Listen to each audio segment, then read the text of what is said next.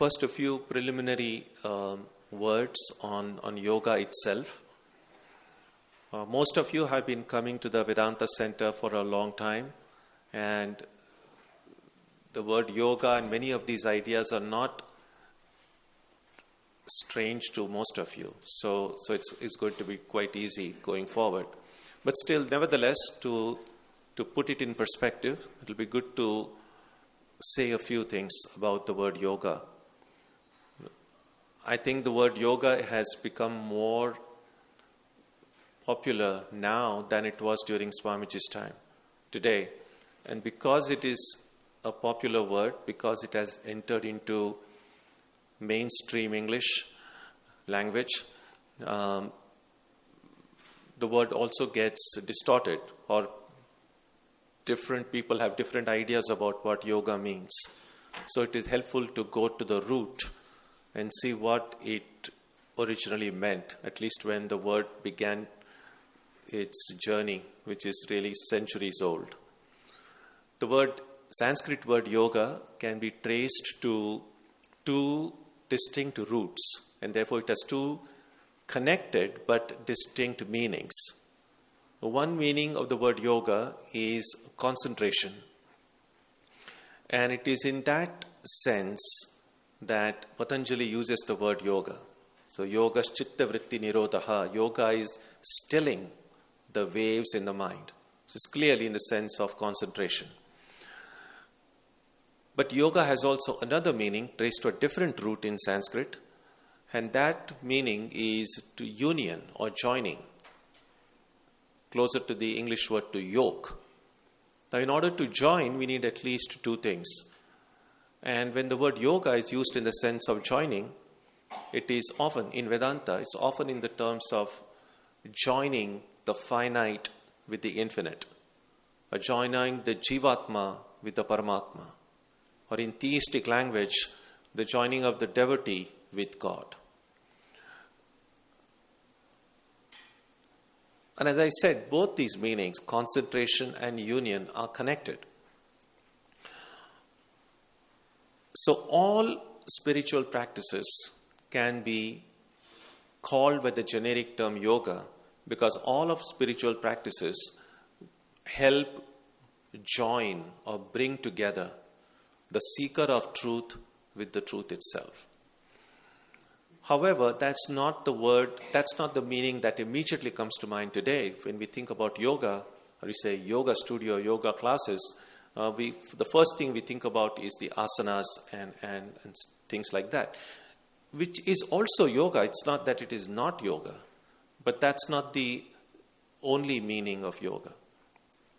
And because the word yoga gets understood in many different ways, in many different contexts, because it appears in in books and scriptures of different traditions in of course we find it in the vedas we find the reference to yoga in the gita every chapter of the gita is called yoga um, the word yoga comes in several times in the Mahabharata, in the Ramayana, in the Bhagavata.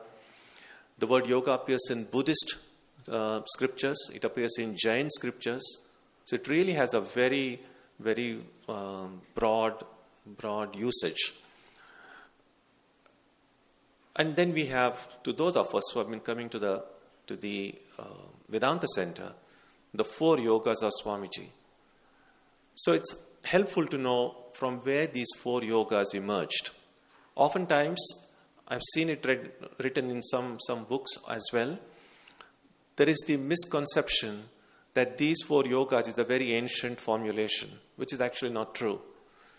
That these four yogas, as they are represented in Swamiji's four books, are in some ways Swami Vivekananda's unique and original contribution to spiritual literature the words that Swamiji, the names that, that are given, Jnana Yoga, Bhakti Yoga, Raja Yoga, and Karma Yoga, those names are not Swamiji's invention. Those words, those names existed before.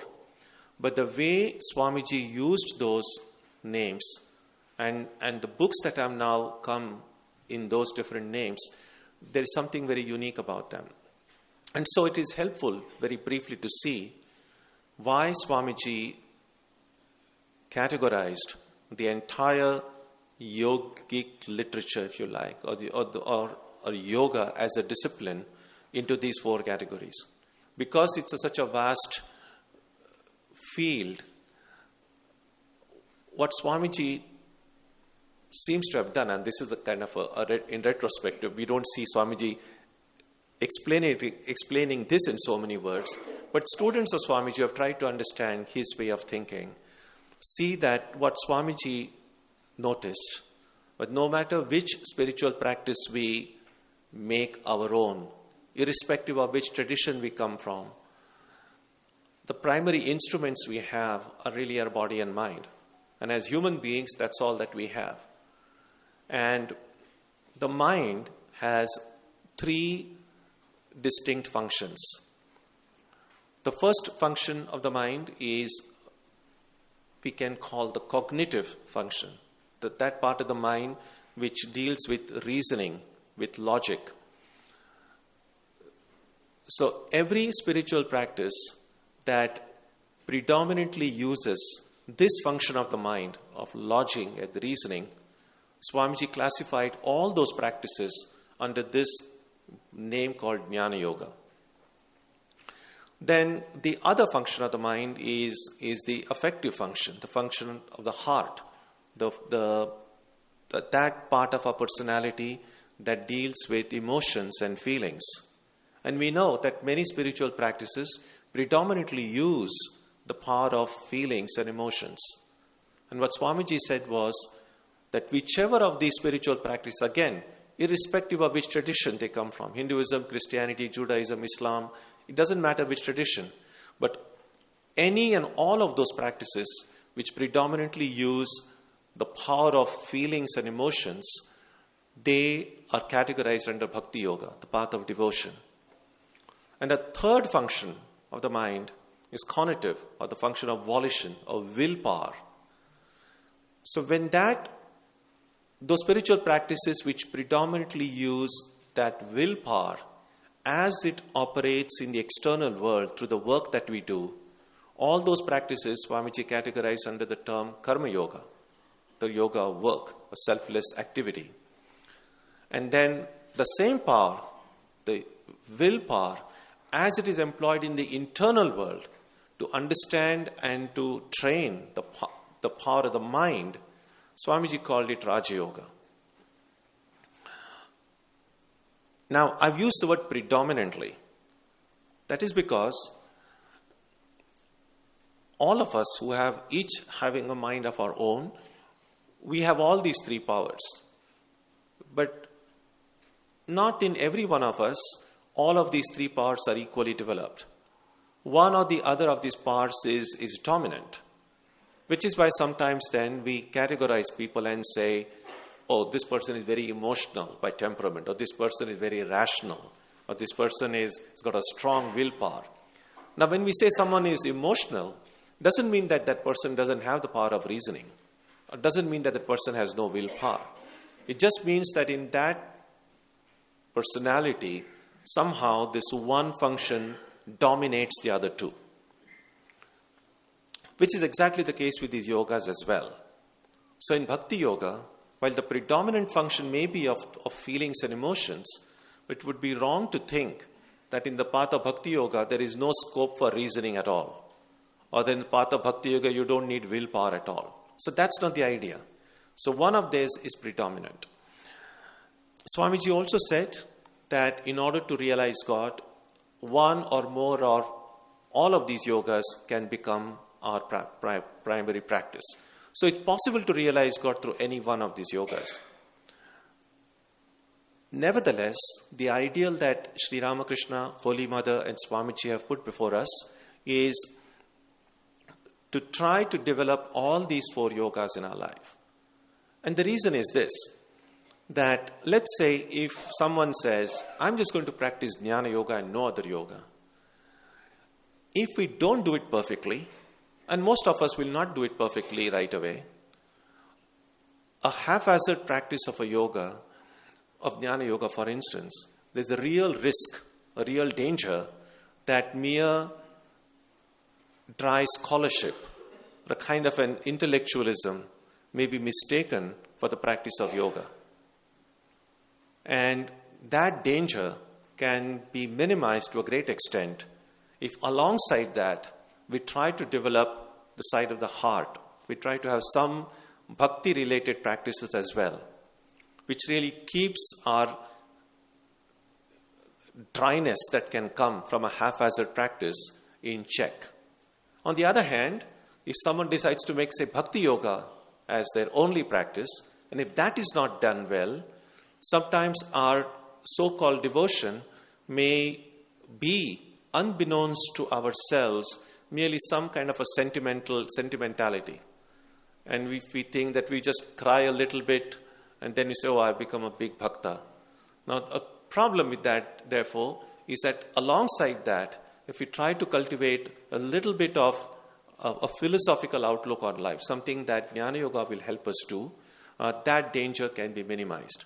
As Swamiji points out, just as a bird needs two wings, so the Jnana and Bhakti are the two wings, and, and then the Raja Yoga and the power of volition, Karma Yoga, are the one that navigate.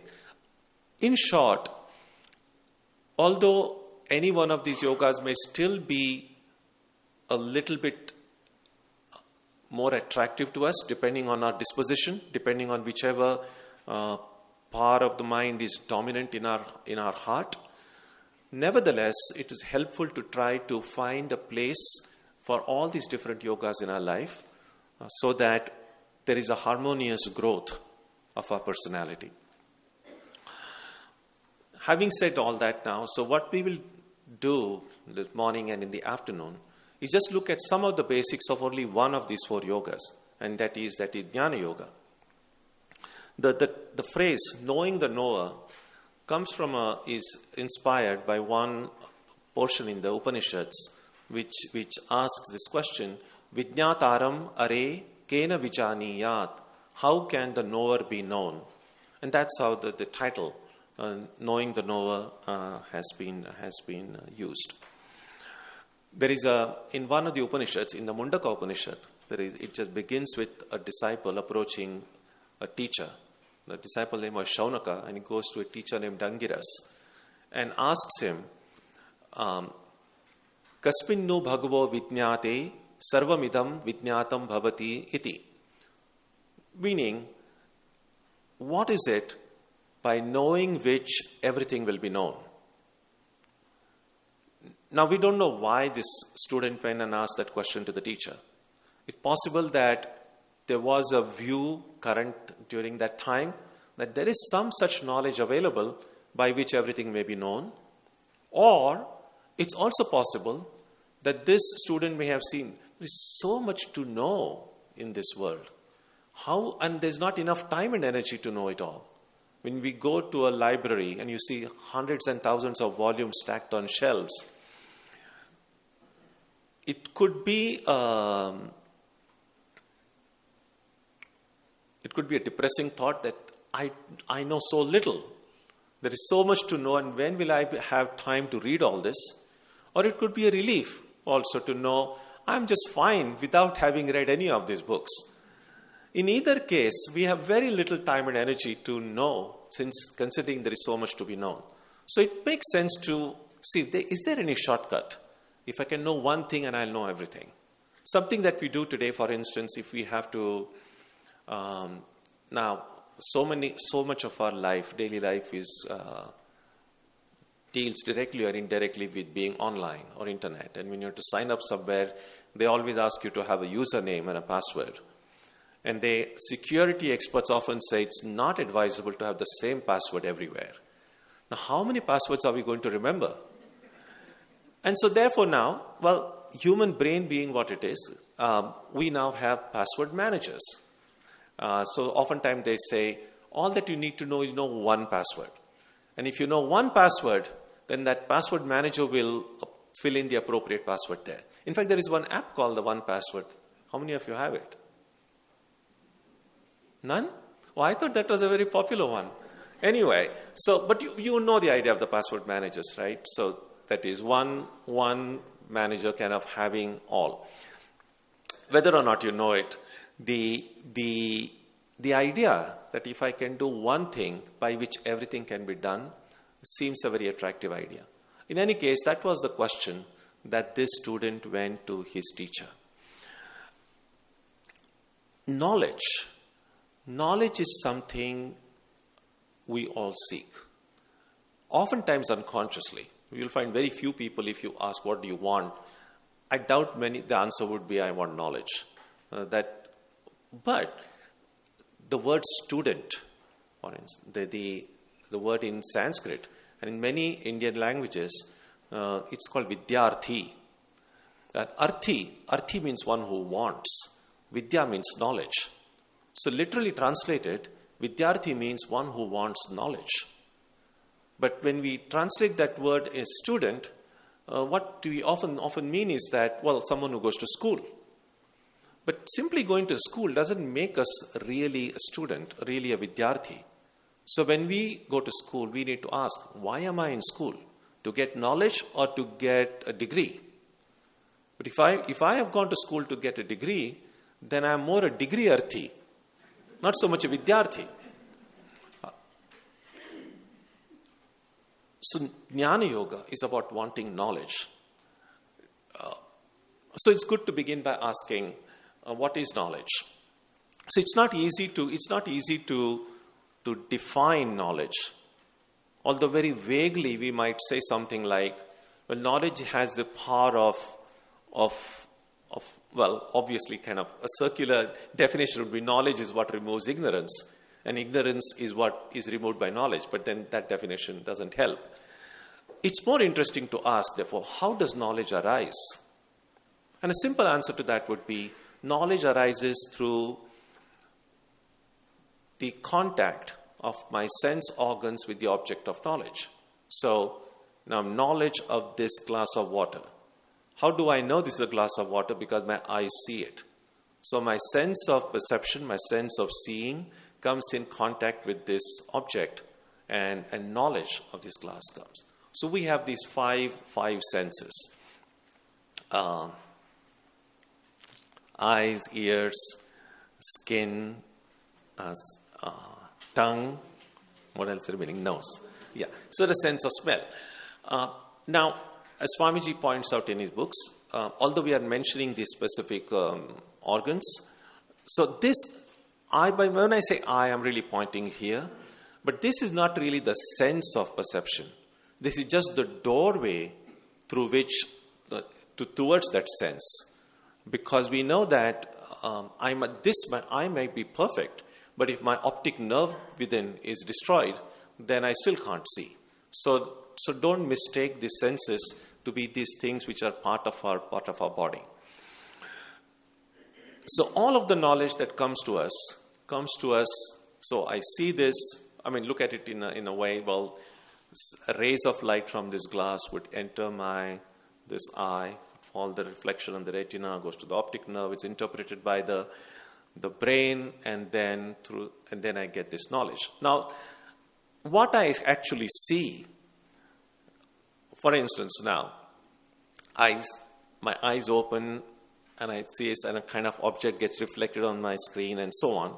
But how do I know it's glass? All that I'm seeing is some form. And so, knowledge in that sense is often seen as a kind of a classification. My mind already has an existing archive of, of forms and names. And all that I'm doing is filing it away. A certain objects, a certain object now, I look at it, and there is an already existing information in a file, let's say, which says an object shaped like this and which looks like this is called a glass. And so immediately I say, this is the glass. So this knowledge really has come from certain external data going inside, and then I'm finding the appropriate category existing already in the, my archive and then filing it. It's a more kind of a filing, a classification kind of a thing. Now, sometimes I might see an object or see something and I'm not able to classify it anywhere. And so someone says, What is it? Well, it is something, I really don't know what it is. Now, I can't say I don't know what it is because actually I know it is something. I just don't know what name to give it because I don't have an existing uh, file in which to put it in. So, in that sense, every kind of knowledge that we have in the world is, is a form of classification. And those people in whose mind all these files, things are filed properly, are in order, they are, we would say, they are more knowing people. And those in whom they have a lot of information, but they have not been filed well, then we say, well, they may know a lot, but they really are not knowledgeable. So the problem we have is not so much a lack of ideas or lack of information, but a lack of um, proper organization of that data inside our mind.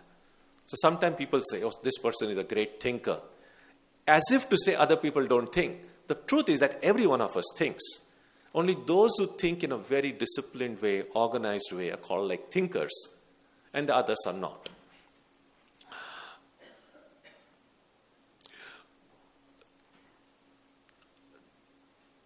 The knowledge that comes to us of the external world, because it passes through the senses and passes through the mind, through the intellect, and this classification process, it's already a filtered knowledge. It's not knowledge that comes directly. And therefore, the knowledge that comes is, is colored depending on how my senses and my mind are, are structured. And therefore, it's often called indirect knowledge. In Sanskrit, it's called paroksha jnana. Paroksha means aksha is the other senses, which has come from outside. As opposed to, there is another kind, if there is a kind of knowledge which will bypass the senses which will bypass the mind, which will bypass all these processes and come directly, then that would be called uh, aparoksha jnana or direct knowledge. Knowledge can also be classified as, as inner and outer, if you like. In other words, most of the knowledge that most of the time most of us are engaged with are the, are the knowledge that comes from the external world. But what if we pause and say, I want to know who is this person who is asking these questions.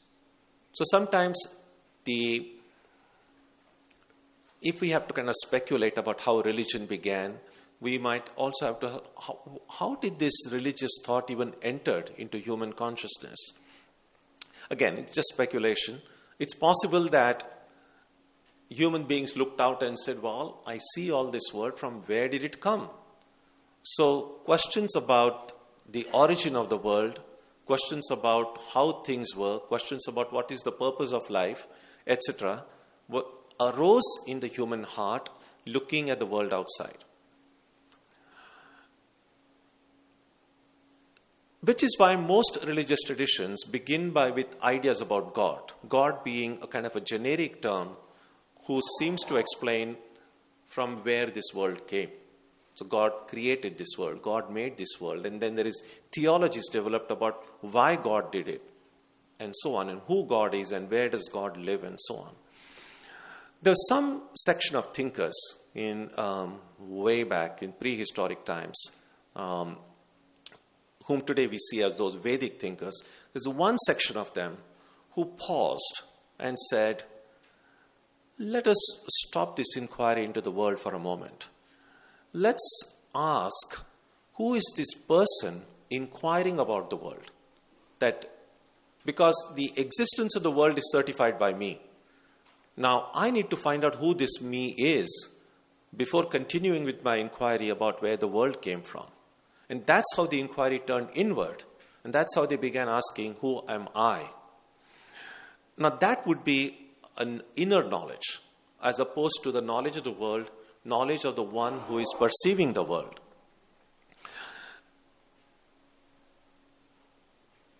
So we always have to deal with these three things in life there is the subject, there is the object, and there is the activity or action that connects the two.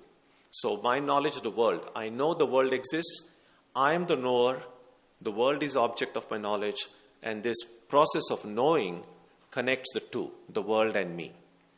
So, who am I? Today, if we, if we were to ask the question, Who am I? most people would think I was suffering from amnesia or something. In fact, years ago, there was a, if I remember correctly, there was a Jackie Chan movie.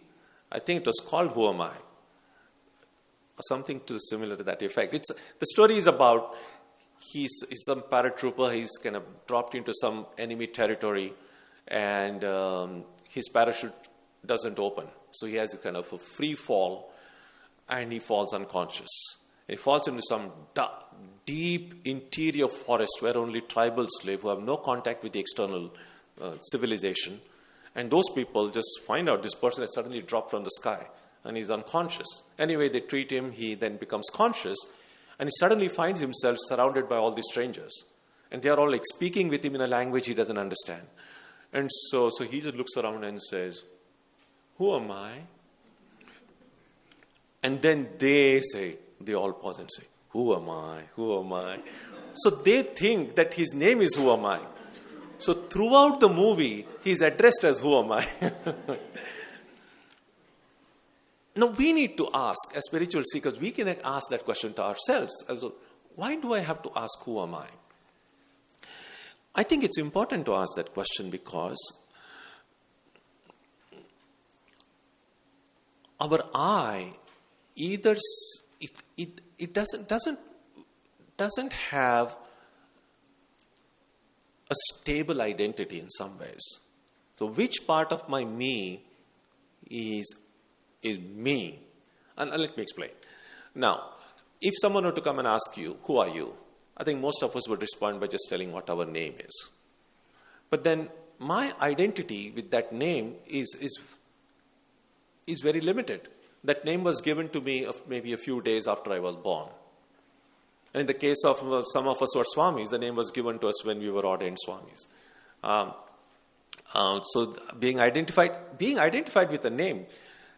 See, the name that you are given after immediately after your birth, um, that kind of that's the only name we have known as babies. So we kind of become identified with it easily. I remember when I when I got sannyas, um, so I was told by my teacher, Your name is Tyagananda. Now, until that time in life, um, I was not called Tyagananda. So that was not how I was identified with. And I remember just um, a couple of hours after that name giving ceremony, we had, a, we had a, an event in Belur in which many of us monks had gathered, some of these newly ordained monks and some elderly monks.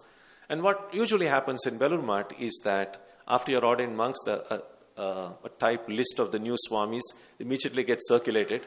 And so everyone knows now who these new Swamis are with new names.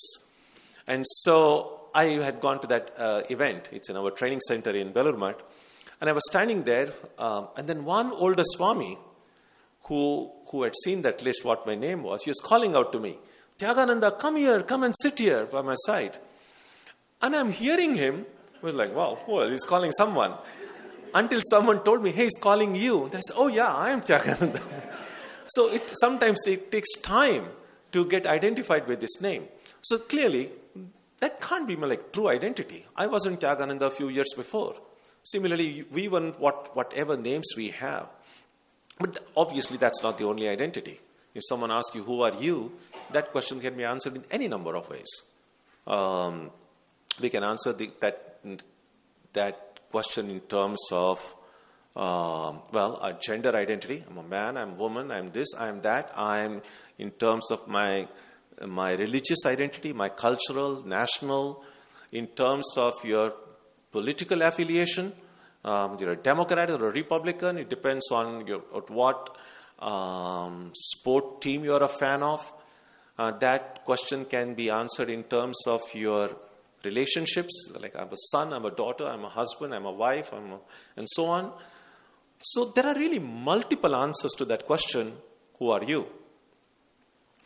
And we often effortlessly move from one identity to another. So sometimes um, at home, let's say you are speaking with your children. At that time, well, your identity is as a father or a mother. but then your parents suddenly drop in. And then, then when you turn and start speaking with them, your identity is suddenly changed. You're no longer a father or a mother, you suddenly become a son or a daughter. And we don't, we don't even feel something has changed. We very effortlessly move from one identity to the next. In this way, we are juggling multiple identities throughout the day, throughout our lives. And so it's not unreasonable to ask these different identities which is my real identity? Am I just kind of, it's just like pe- people have, sometimes people have more than one credit cards. And, but then over time you will see, depending on what benefits a certain credit card will give you, you will tend to use one card more than others.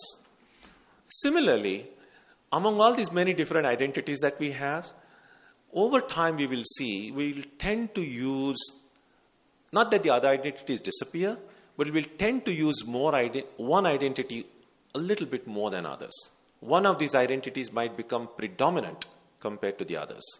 So that's why, let's say, uh, if someone is so immersed in politics, um, and we might say, oh, this person is a political junkie, what we're really referring to is this person predominantly sees myself as, oh, I'm this or I'm that. And when that identity becomes prominent, let's say someone is in, deep into politics, thinks all the time and is devouring political news, and this person says, I'm a Democrat, let's say.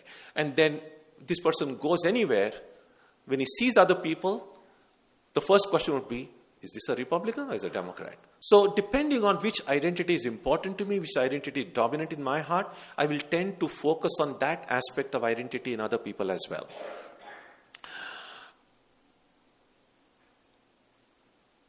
So, when we think that we are devotees of God, when we think we are spiritual seekers, so among all these different identities, then we have this one more identity I'm a devotee, I'm a spiritual seeker. And so we have to see, among all these different identities we have, how often do I use this devotee identity? How often do I use the spiritual seeker identity? And one way of recognizing whether I'm making progress in my spiritual life would be that I tend, this becomes my dominant identity. That even when you go shopping, even in your workplace, a corner of your heart, you never forget that you are a spiritual seeker or you are a devotee. So then that would be my predominant identity. Now, that was the question the Upanishads delved into. Not just about which is my predominant identity, but which is my real identity. now, speaking of real identity, we need to ask a question about reality itself. Well, what is real? In Vedanta, they use a very simple equation, which itself is never proved, but which is how the human mind thinks. The word for real in Sanskrit is sat or satya. And the simple equation used in the Upanishads is satya equals nitya. That is, real equals eternal. That is, reality by definition means something that is eternal, something that is unchanging. So, one test to know whether something is real or not is to ask whether it is eternal or not. Now, we might say, well, how can we arbitrarily create that kind of a equation? Well, it's not as arbitrary as we might think it is. It is not. Um, that's the way we think. But we are just not consistent about it. For instance, why do we say dreams are not real? Why are we able to dismiss easily things that happen in dream while we are not able to dismiss things easily as they happen in the waking life? And the answer is simple well, dreams don't last. Every night I have a different dream. And so, no matter how terrible I might see things in dream, which might still affect us a little bit, uh, but still, in the morning, I can wake up and say, Oh, that was just a dream, and let me now get on with my real life. So, what proof do I have that the dreams were not real? The only proof, if at all a proof, is my just way of thinking if dream were real, it would persist. this world is real because it persists. If every morning we woke up and saw a different world, we wouldn't care what happened in this world. Unfortunately, every morning we wake up, we see the same world. And so we really care about it because it's very real. But the dreams are different, we don't care about it. So that which is changing, that which doesn't last, is not real. When you go to see a magic show and the magician says some abracadabra and just kind of produces something, a rose, and then within five minutes that rose disappears again, uh, you don't think that rose was real because well that was just a sleight of hand or that was just a kind of mass hypnotism. This is something that we all accept. But where we are not consistent is this.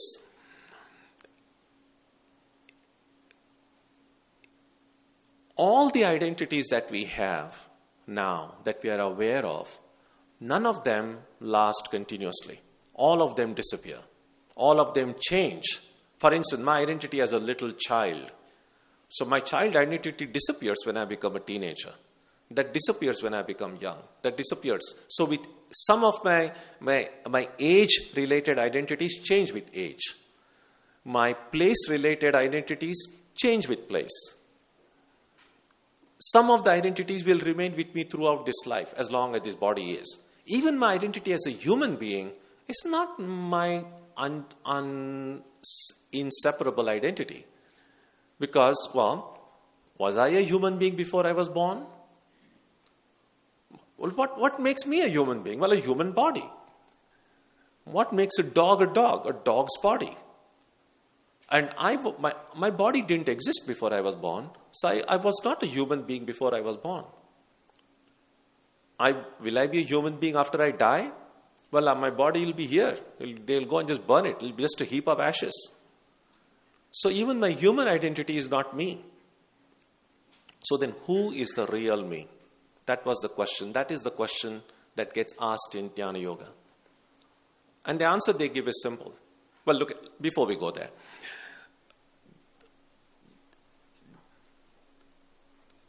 the human personality uh, in Vedanta, to put it in very simple terms, often is seen as trichotomous, is seen as uh, is threefold. There is the, the body that we have. It's visible, tangible. I can see my body, I can see everybody's body.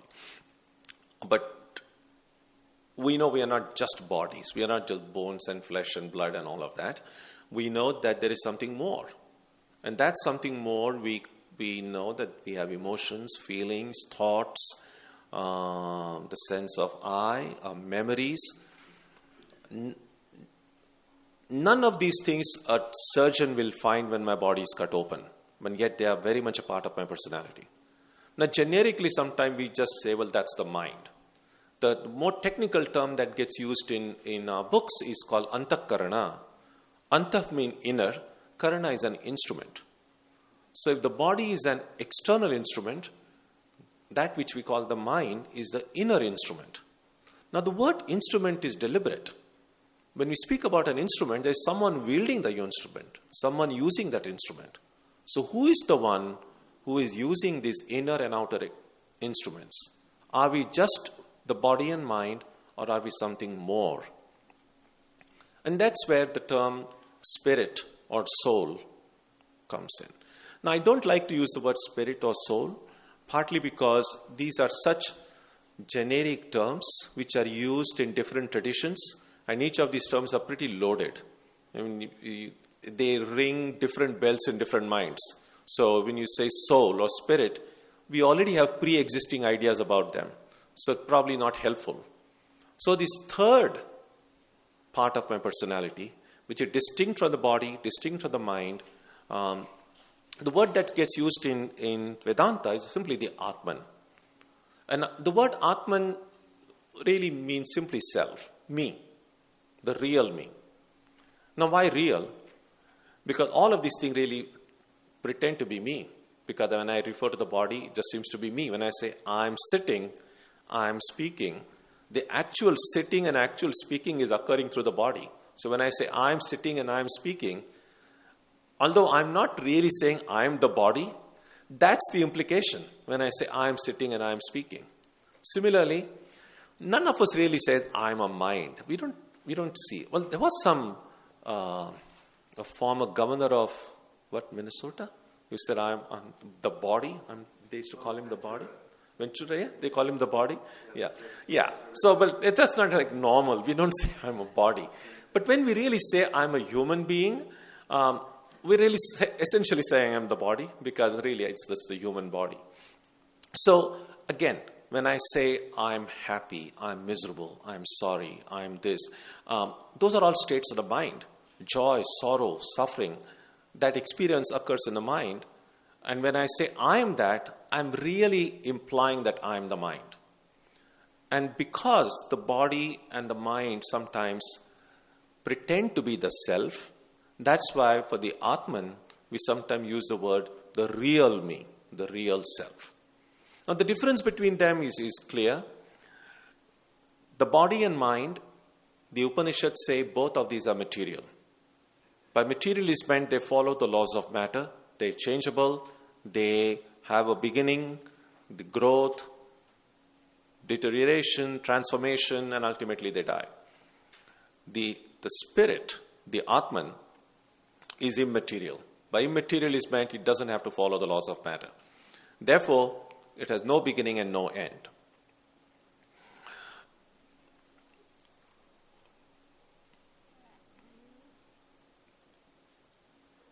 So the Atman is not matter, it has no beginning, no end, but what is it? We can say what the Atman is not, but if we want to say what it is, the question would be how would you define, how would you describe the Atman? Again, it's beyond description, but if we must use some word, a good word would be consciousness. Again, a very, very problematic term because, again, the word consciousness rings different bells. Different people uh, understand different things by the word consciousness. But I won't go into too much intricacy, maybe we'll have time to discuss about it, except to say that there is a very clear division in the ways consciousness is thought of, at least in two predominant schools. One is one, for lack of a better term, let me just say Vedanta or, or, or a spiritual outlook on things, and a material uh, viewpoint. And the difference is this is consciousness a product of matter, or is matter the product of consciousness? Does consciousness emerge? Is consciousness does consciousness emerge from the brain um, or is consciousness independent of the brain? So these are the kind. This is where the two schools get uh, have a different way of thinking. According to Vedanta, consciousness is is eternal. Now, one one clarification: when we generally use the word consciousness, it seems to need an object. It's about being conscious of something, being conscious of a table, a chair, and so on. Uh, while it's true that consciousness illumines the object that it is connected with or it focuses on, consciousness can also stand on its own. Consciousness doesn't, doesn't need an object. It's a little bit like light. None of us can see light. But we can see everything because of light. It's light, it's the light that illumines objects. So we don't see light, but we see the objects illumined. And by the illumined objects, we can infer, well, there is light. Otherwise, we wouldn't be able to see it. Exactly in the same way, we don't see consciousness, but when we become conscious of objects, we know that we wouldn't become conscious of anything unless there was the light of consciousness shining upon it. Now, the Atman, the real me, is consciousness itself. It's that light. It doesn't need an object. So, because the light of consciousness shines upon this body and mind, I'm even aware of this body and mind. But the consciousness can live even without the body and mind. So, According to Vedanta, therefore, the knower, the real knower, is only consciousness, pure consciousness. And everything other than that is an object of knowledge. So the body is an object of my knowledge. Just as I'm able to see the world and know the world and understand the world, I'm able to see my own body and understand it. So when we speak about the world, don't simply limit it to only what you see, what is out there. Um, this body is a part of the world. Everything that becomes an object of my perception is a part of the world. My mind is a part of the world. The only difference is this the body and mind are as much a part of the world as this table and chair are. The only difference is I see this body and my mind, wherever it is, as my, my body or my mind, and sometimes as just me. I don't look at the chair and table as me, but I might see them as mine. So there is this internal identity and external identity, and that identity can sometimes take the form of, of a possession that I something belongs to me, and then things which are me myself. Again, we can we can go into details later on. So that's knowledge. Knowledge, we have seen the kinds of knowledge, direct knowledge, indirect knowledge. We have seen uh, the different parts of our personality and what Upanishads say, what the Vedanta says, is that my real identity, the real knower, the real me is the Atman. Now, that's not how we see ourselves today. We, we see ourselves primarily as human beings, and human beings means beings with a body and mind and ego and all of that stuff, all of that package together. So we don't see ourselves as we are. And not seeing things as they are, that is essentially what ignorance means. So, having seen a little bit about knowledge, we'll very quickly see a little bit about ignorance. So, ignorance is the opposite of knowledge. If knowledge reveals everything, ignorance is something that hides everything. Uh, the word that gets often used for ignorance uh, is Maya. Maya, if you go to the root meaning of the term, Ya, Ma, really, Ma means not there. Ya means that which is. So, really, Maya, although it's translated as ignorance and sometimes wrongly translated as illusion, maybe indirectly, probably that might be a, one of the sense in which the word could be used. Um, really mean that which is not there.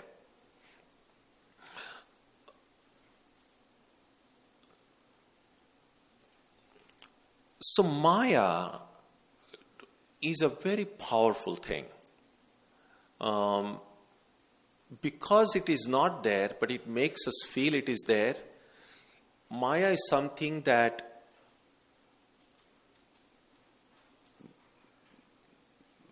makes us do stupid things without making us think we are doing stupid things. It makes, it makes the ridiculous look normal. That's the problem with Maya. Um, now, among the things that Swami, Swamiji, he has got three uh, very profoundly um, illuminating lectures on Maya. When you take his book on Jnana Yoga, I would encourage all of you if you haven't done it before, even if you have done it before, to read through these three lectures on Maya. It, it just opens up a whole new world before us. Um, well, among the things, for instance, you could say that um, the things that we strive for in life, we uh, there are things we aspire for, we put our energy into, we, we strive for it, and we know many of the things, when we are young, of course, nothing seems impossible. But as we grow a little bit older, uh, we become hopefully mature enough to realize that not all of our dreams are going to be fulfilled. And then we tend to tend to kind of mm, understand, try to lower, lower, lower our expectations with life. But then when we look around and we see that life is so fragile that any moment everything can go away. In a likely sense, we might say, well, a normal human span of life is, say, 100. But how many of people live up to 100? We don't even have to fall sick in order to die. Sometimes apparently healthy people die. So, since we don't know how long a lifespan we have, does it make sense to make long term plans about anything? It's like this we, we learn about budgeting, but depending on the funds that are available to us, depending on the time that is available to us, we can say, well, within this time, with this much funds, this is what I can accomplish. And we are very realistic. Most of us are smart people. We know how to budget things. The problem with life is that the two things that we really need, in addition to, well, that we can, the things that are essential are really time and energy. None of us knows how much time we have in life because none of us knows how long we are going to live. None of us knows how much energy we have. We assume that in a normal course, I have this much time. In a normal course, I may have this much energy. But what is a normal course? Sometimes, sometimes, um, if there is a death, people say, "Oh, this was a very untimely death." Well, what is a timely death? No, there is no such thing as a timely death. Every death is untimely because none of us are ready. It's, it's such a mystery. And therefore, it might seem logical enough that since I don't know how much time do I have, since I don't know how much energy I will have, that I then prioritize the things in my life. Ask myself what is most important to me, and then take care of what is most important to me. All of these frivolous things will simply go away. And yet we find a part of us might understand this if we care to think about it, but that's not, most of us live as if we have all the time in the world to do all the things in the world. And that is Maya. Sometimes we know that uh, attachments, for instance, attachment to friends or to family or whoever, sometimes can be a source of great joy and meaning in life, but oftentimes those are the very attachments which bring so much pain, so much suffering. We know that we are suffering and yet we cannot let go of it. Um, that is Maya. And so Swamiji, if you, when you look at those lectures Swami Vivekananda, he gives several examples. I remember as a teenager, I was studying in, I was in uh, high school, I think. I kept on reading it, and everything seemed to be like slipping away. It's like, what's the point? I know it can be a little, little bit discouraging. It's like suddenly everything appears pointless. It's like, what's the point if everything is going to go away? Uh, it's good not, I hope, hopefully, this shouldn't become cynical, shouldn't make us cynical, but it should definitely make us uncomfortable. Religion is, true spirituality is not something to something that you can go home with thinking good about yourself. Not always. I think I think that's not that's if you want to just feel good about yourself, you can just watch some this um, talk show hosts in night. They, they can have some jokes and laugh and then go to sleep. But I think I think I think real spiritual inquiry is something that should make us uncomfortable. It should shake us off out of the complacency in which our life may have gotten into.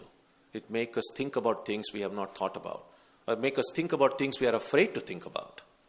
And Maya is one such thing. It has two powers. Um, one part of Maya is that covers reality, and the second part is Maya is that it projects something else in its place. We know if you want to see something which is not there, first of all, there is a darkness.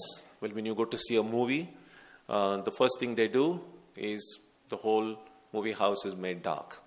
And then they project a movie on, on the screen. And then, if that movie is well made, and if you don't have popcorn in your hand to distract you, then you kind of get sucked into that story. Um, and then, after two hours or whatever length of the movie is, you come out, come back into the real world, so to speak. What if you don't come out into the real world?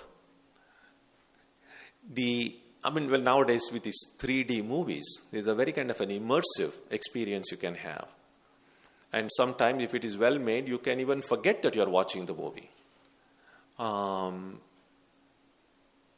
what, what if you identify with a certain character in that movie and, um, and forget to come out? And maybe the movie never ends. It's possible that something like that may have happened already.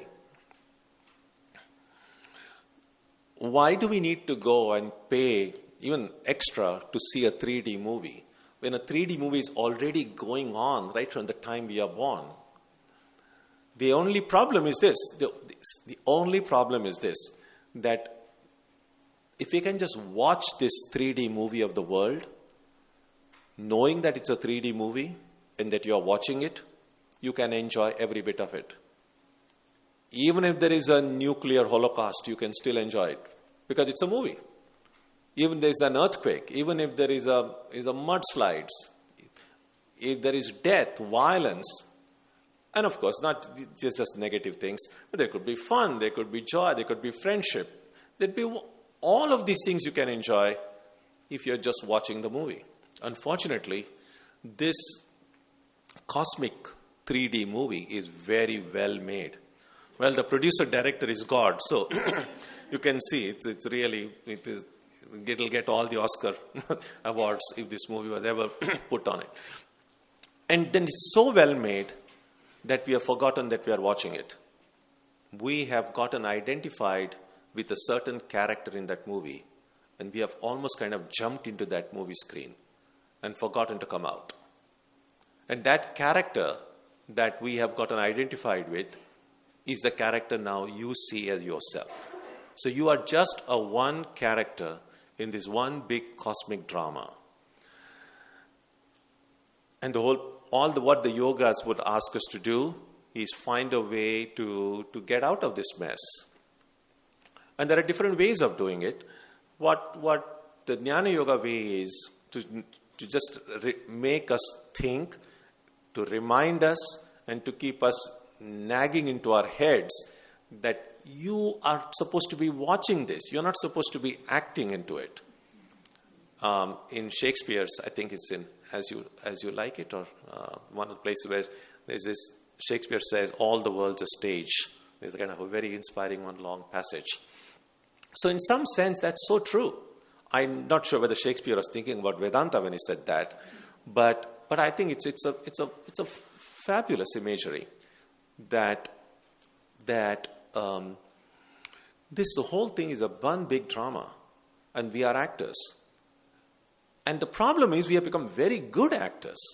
And who, who is a good actor? A good actor is one who completely forgets his or her own identity and becomes the character he or she is playing. Um, sometimes some of these good actors will not need any props. If there's a tragic scene, they kind of put themselves into that character, then method acting. They'll kind of just automatically the tears will start coming out. So we have become good actors. And uh, you know, if you are a good actor, you will get more roles to play. You will never be out of job. So what a Vedanta student has to do is really become a bad actor. If you become a bad actor, let's say it's a wealthy millionaire who now loves acting and is now playing the role of a homeless beggar. Now, if that millionaire who's playing the role of a beggar can never forget he's a millionaire, he won't be able to do justice to that role. He will have that same maybe arrogance of, of a wealthy person, even as this goes about like a, like a poor person. And the director will say, no, no, no, no, no, that doesn't work. You're out. You're fired. You'll get some, some other actor there. And then you're out. You're free. So, what Jnana Yoga really means is to become a bad actor. So now we have become good human beings. We do, we do things that human beings are supposed to do perfectly. That's the problem. Now, if I try to remember that I'm really a divine being, I'm spirit, then maybe, at least for, the, for some time, you are not going to be a very good well, people are not going to see you normal. Well, people saw Ramakrishna as not, not normal. Many people thought he was crazy because he wasn't doing, he was not playing, playing true to the role. He wasn't being a kind of pujari like the other pujaris were. He was a very different kind of a pujari. So he wasn't normal. And so he was a very bad actor, bad pujari. And so he, said he lost his job as a pujari. So we have to become bad human beings in order to get back our divine identity. So I'll, I'll, I'll just I'll stop here because there is a lot can be said. Um, so we have uh, 15 minutes or so. So if you want to uh, have any thoughts or any questions related to what we have said so far, um, we could we could talk about it. Yeah. Okay. Yeah. How do we differentiate between consciousness and, and intuition? well, I, I don't know in what sense the word intuition is being used here. Consciousness, I mean, even, even to have an intuition, we need consciousness. I mean, how can I be know what my intuition is without being aware of it? So, even to be aware of my intuition, I need consciousness first. So, consciousness is always the primary thing. Um, so I don't think there is a question of distinguishing it. It's just that they are completely two different things. Uh, my intuition itself will be an object of my consciousness. Again, uh, my consciousness is again a not not a very correct way of saying it because consciousness is not something mine when I am that consciousness.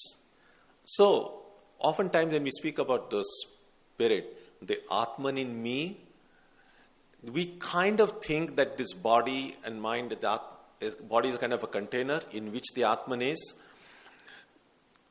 which is actually not, not really true. It's, it's, it's not that the Atman is inside the body, in as much as it's the body and the mind which are outside the Atman. It's a little bit like the example that often gets given in, in books is um, like if you go to go to a big lake or a, or a sea or an ocean, which is this vast body of water, and then you take a glass and you immerse that glass inside that water. Now, the glass, let's say this is the glass, and I immerse that, this glass in a lake. Now, this water inside this glass was really, a, is, was and is still that lake water. But this water now, which is inside, covered by this glass, um, if I ask this water, if let's say if I spoke with water in general before I immerse the glass and I ask them, "Hey, who are you?" And maybe the glass, the water will say, "I'm lake water," and then I immerse this glass, and then I ask this water again, "Hey, who are you?" Possibly that glass, might, the water will say, "I'm a glass water." Well, that that which was a lake water has suddenly become a glass water. Uh, what has changed really? Nothing has changed. That same water is there. The only thing is that water now has gotten covered by, by this thing. And if this glass is broken, then that lake water again becomes a lake water. It is always a lake water. It just acquired a temporary identity of a glass water. In the same way, we are all that divine being. We are all infinite. Now, this is this glass or a container of the body and mind in which that divine is now kind of filled in. And you ask, Who are you? I say, I'm a divine being. Sorry, I'm a human being because I have this human container. And with, when this human container breaks away, I'll be a divine being again. That's the idea. Having said which, there's another one question would be what happens when I die?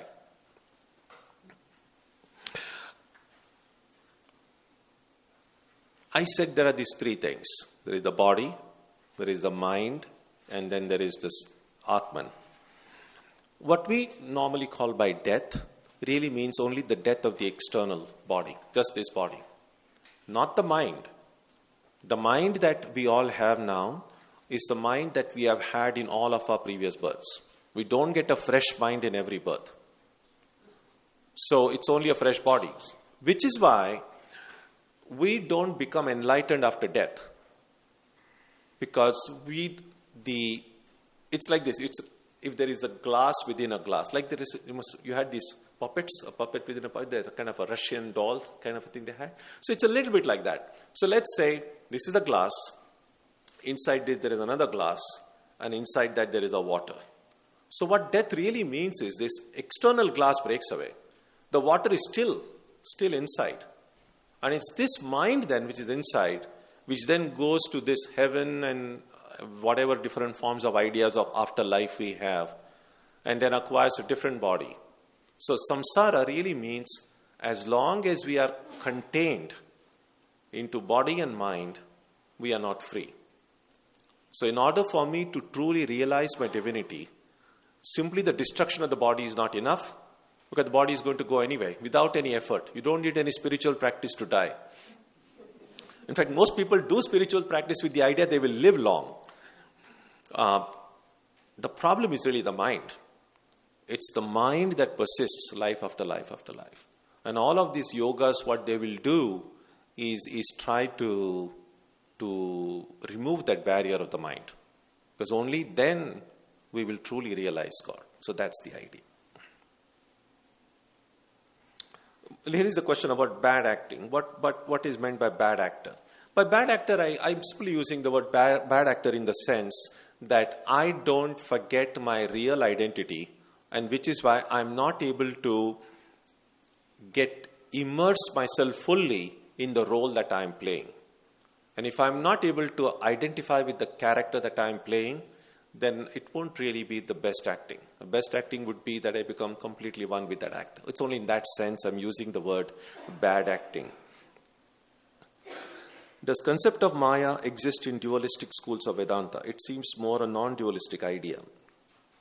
Well, the word Maya occurs in, in pretty much most literature, although it may be seen and understood in different ways. Um, the way the way that I'm using the term Maya is clearly as it is used in, in Vedanta in a non-dualistic sense. Maya doesn't really mean some seeing something which is not there, but seeing something differently, seeing something. And the classical example, for instance, is is um, a rope, uh, a coiled rope in a in a semi-lit room, which is mistaken for a snake. So the snake that we see there is, is a product of Maya. Now, when I say, is the, the, the question, when I mistake a rope for a snake, what is the status of the snake?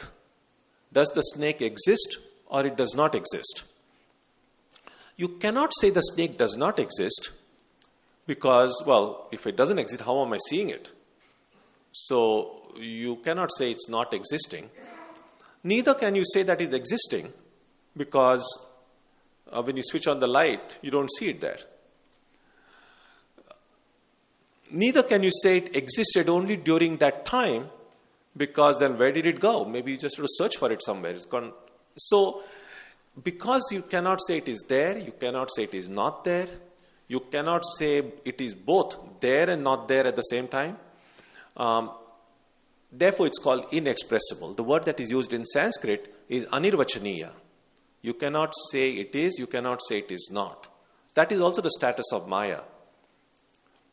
So, therefore, in, in, when, I, I spoke earlier about real, and I said real is something that is eternal, the opposite of real or sat is asat, that which is not real. Now, that which is not real, if it, real is identified with eternality, then unreal means it's something that never existed, at no point in time it ever existed. So, something which no one has ever seen and it never was. That is unreal. Uh, the example that they used to give in our old books, they used to call it Shashashringa, which really means horns of a, on a rabbit or a hare. Today, we cannot really use that example much. It's kind of outdated with, with all this, um, with all the genetics now. You really can grow a horn on a hare if you want. Uh, so I think that you can't use that example anymore. Uh, but for instance, uh, an example of something which is unreal might be um, a square circle, for instance. No one has ever seen a square circle, so that is unreal. Now, what is the status of the world? you cannot say it's unreal because we are seeing it. You cannot say it's real Because, like dream, it vanishes when we go to sleep. So it's neither real nor unreal. Now, these things, which are neither real nor unreal, are called in Sanskrit by the term mithya. Uh, in Sanskrit, they define it by saying, Yat asat bhasamanam, that which is unreal but which appears to be real. That is the status of the world, just like the status of the snake. It's unreal, but it appears to be real. And that's the problem. That which appears to be real, we take it to be really real. That's, that's what happens when you go to see a movie. If it's a well made movie, for the duration of the movie, you take it to be real, because of which you are affected by whatever is happening on the screen. If it's a very tragic story, people weep, people cry. If it's a horror movie, sometimes children want to close their eyes, they don't want to see it because it suddenly appears very real. So that's, that's the status of the world. Um, the only, and, and the Vedantic position is that the only entity that is really real for all time is me. In other words, I can question the existence of anything apart from me. I can never question my own existence. I may doubt whether God exists. I may doubt whether the world exists. But no one can ever say, I'm not sure whether I exist. There is a, logical fallacy there. Because if, I, if I'm not sure whether I exist, uh, if I doubt whether I exist, I can ask whether does the doubter exist? Is the one who is doubting his or her existence exist? Because if I don't exist, then the doubt itself is completely immaterial. So that, that's how the thinking goes.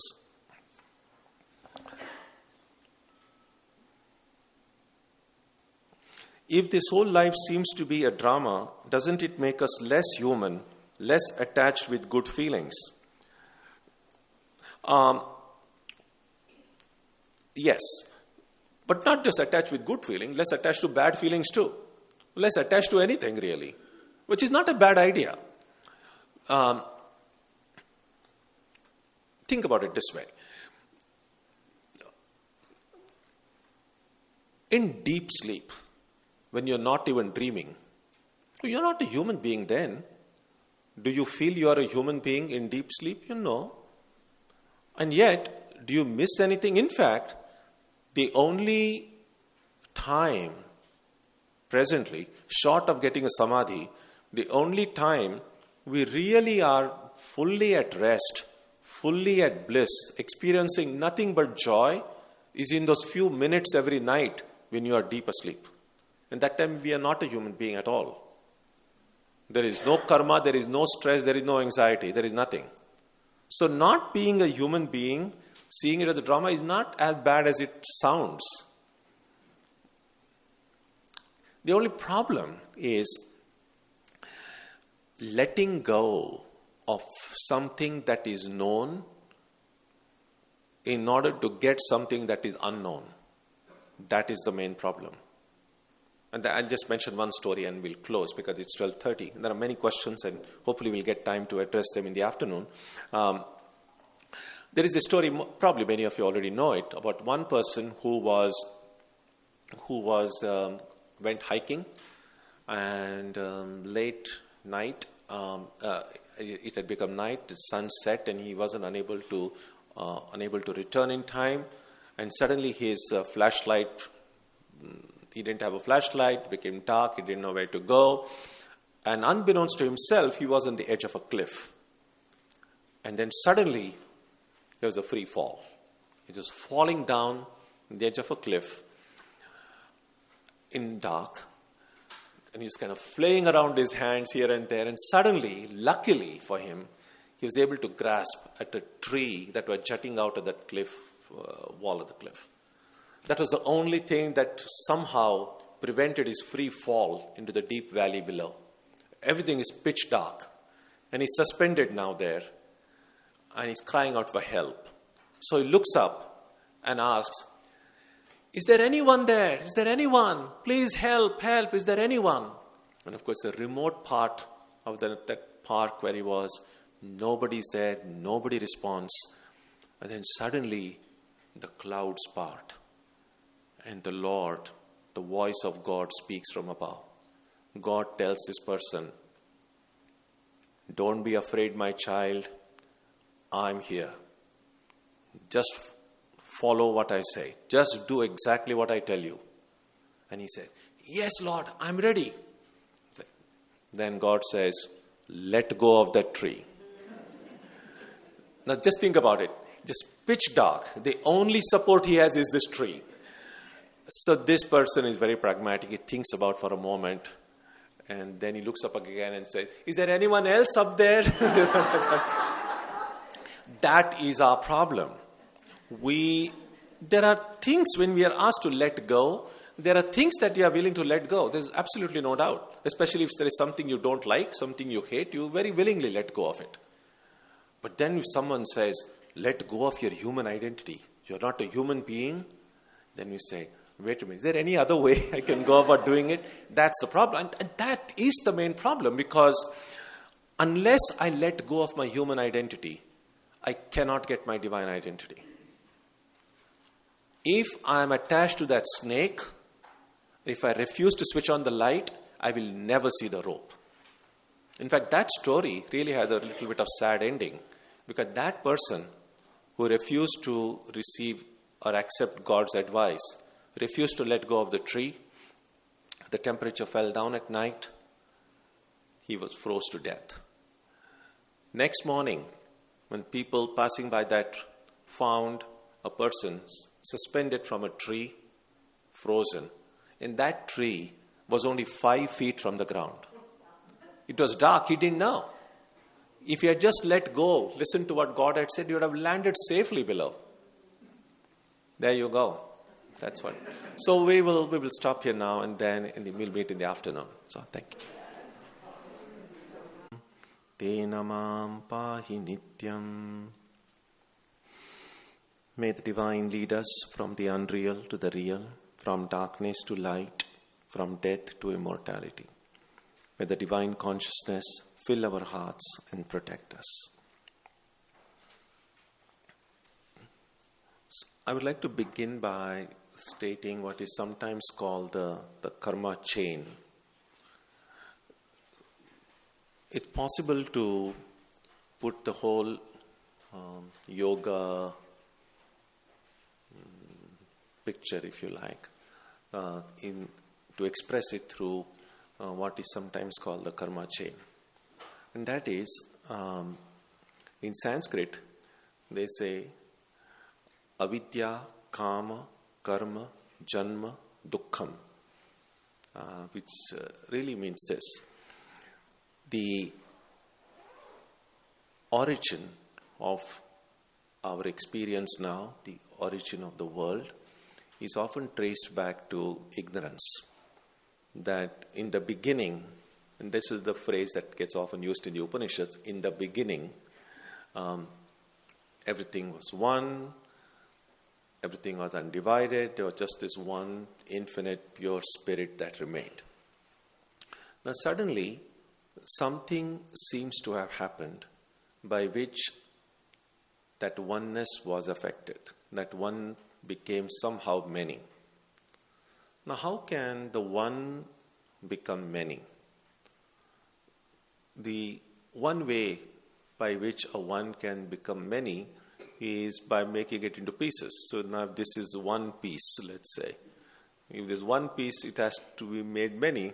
I'll have to really break it up into pieces. So when this one Brahman became many, was did it happen that way? So now that we have many pieces of Brahman here and there. Unfortunately, that's not possible because Brahman is, is unbreakable. It doesn't. It cannot be made into parts. Um, and so, how did this one become many? The only way one can become many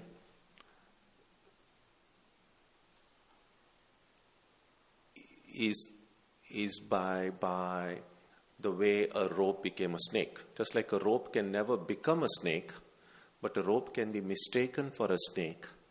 Exactly in the same way, one cannot become the many, but one can be mistaken for the many. So, this mistake is essentially what that ignorance is. Just think about it this way. It's difficult for us to understand what this one becomes many by just looking at our present experience because what we are noticing is we are already many. But let's say you are alone at home and you have not met, or maybe you're alone on some solitary island. You're the only person there, you are just one person there. And then you go to sleep. When you go to sleep, after a few minutes you fall asleep and then you start dreaming. Now, in your dream, just like in the kinds of dreams that we see, you perhaps see trees, mountains, forests, you meet many people, you see you see a whole lot. It's almost like a whole new world in our dreams. Now, from where do the many that we see in our dream come from? Because there were really not many to begin with. I was the only person in the island. And as I went to sleep, I was the only person in my bed. So suddenly, now how these many people, and from where do all these trees, mountains, and rivers come?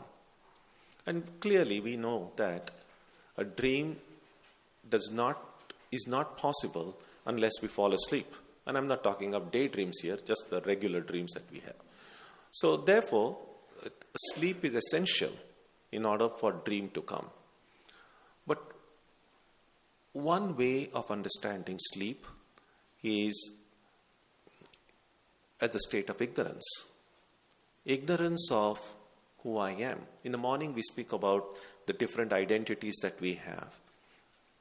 One way of understanding sleep is, however temporarily, all our identities somehow disappear. So, let's say you had a good dinner, and then you go to your room, you lie down in a bed, and switch off the light.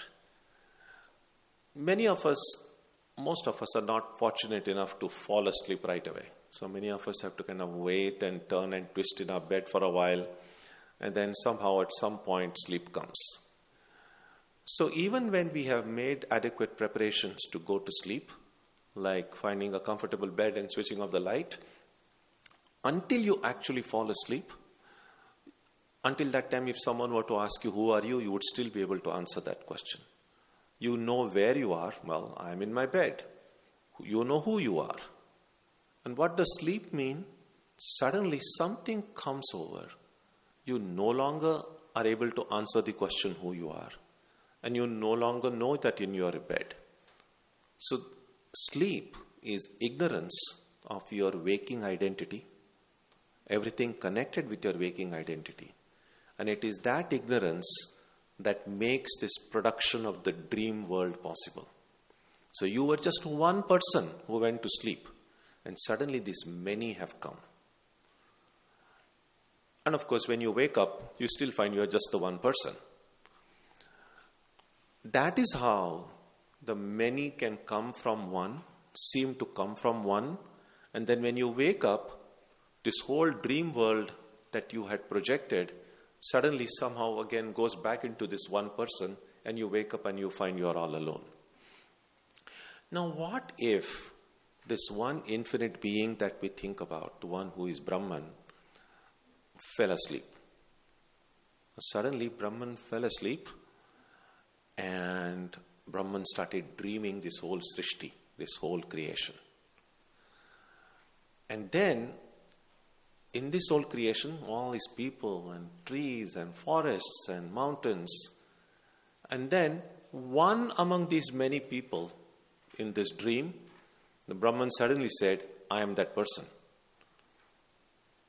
So that is how now we seem to have become many. So ignorance is necessary. So in the beginning, ignorance. Now, once ignorance comes, the next natural thing to happen is a desire will spring into the heart. Now, why would desire spring as a result of ignorance?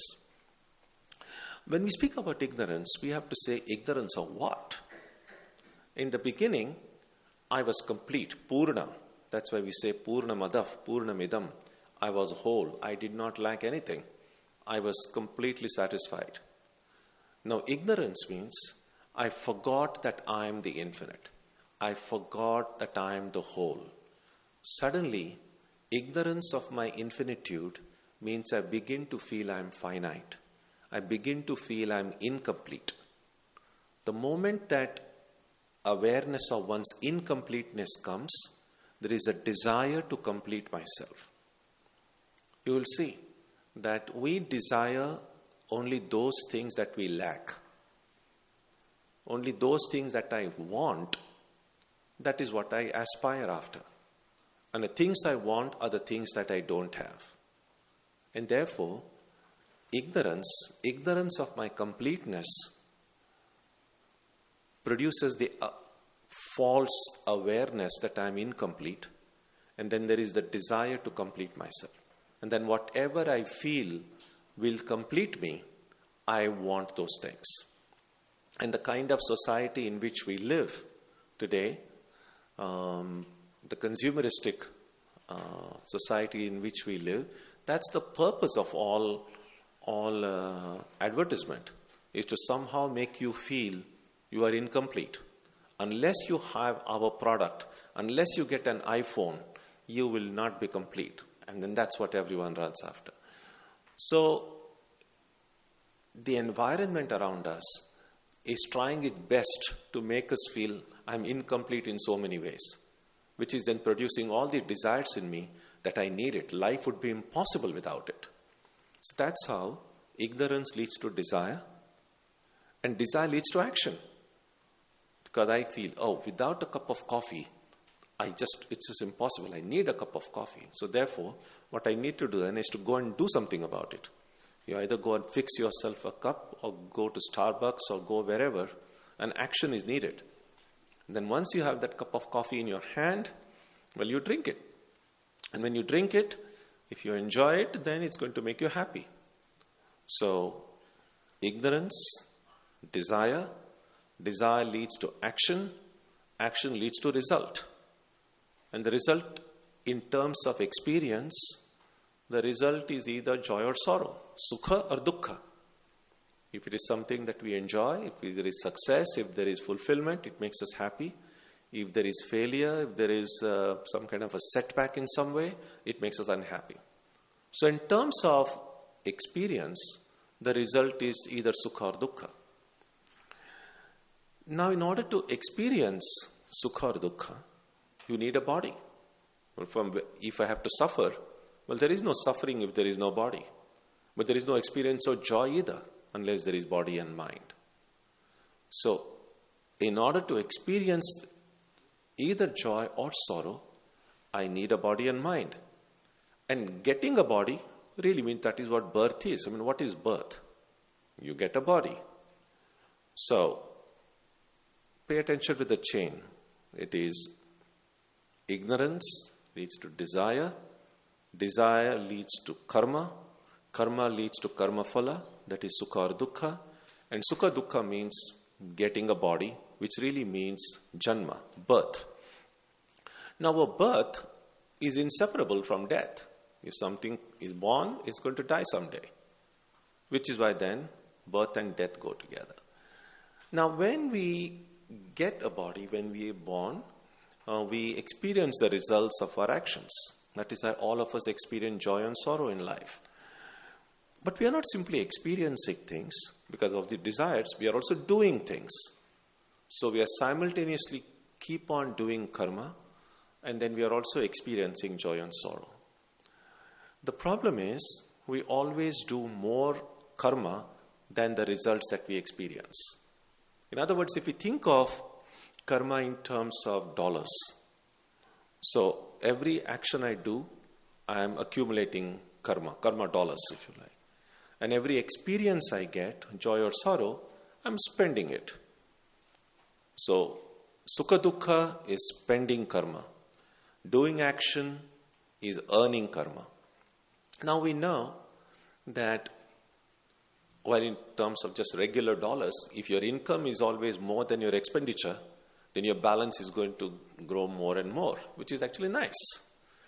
Unfortunately, in terms of karma dollars, it's just the opposite.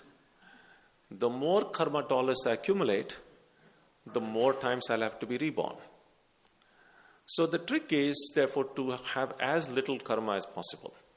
Unfortunately, we can't stop. We really don't have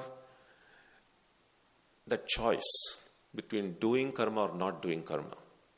If you have body and mind, we, we will. And by karma is meant really not just going and taking some job somewhere, but even thinking is a mental activity. I mean, everything, we cannot live without karma. And so the choice that we have is really not between doing karma and not doing karma. Our choice is between what kind of karma I will do. Whether I should do good karma or bad karma. That's the choice. But since we are doing more karma, we always have a lot more experiences to in our in our in our account, if you like. And therefore, when it's time this body has to go, which is when death comes, I still have this so much karma, which is not worked out, which is why I have to take another birth.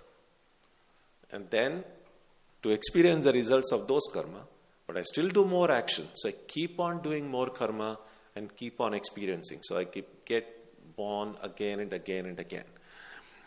Now, that in itself is, should not have been a problem if, if it would have been a, just fine. I mean, what's the problem? Some people do say, some people really don't like the idea of moksha because it seems terrible to have to say, well, you'll never be born again. And, and they say, well, if I'm not born again, what will I be doing? Where will I be? Uh,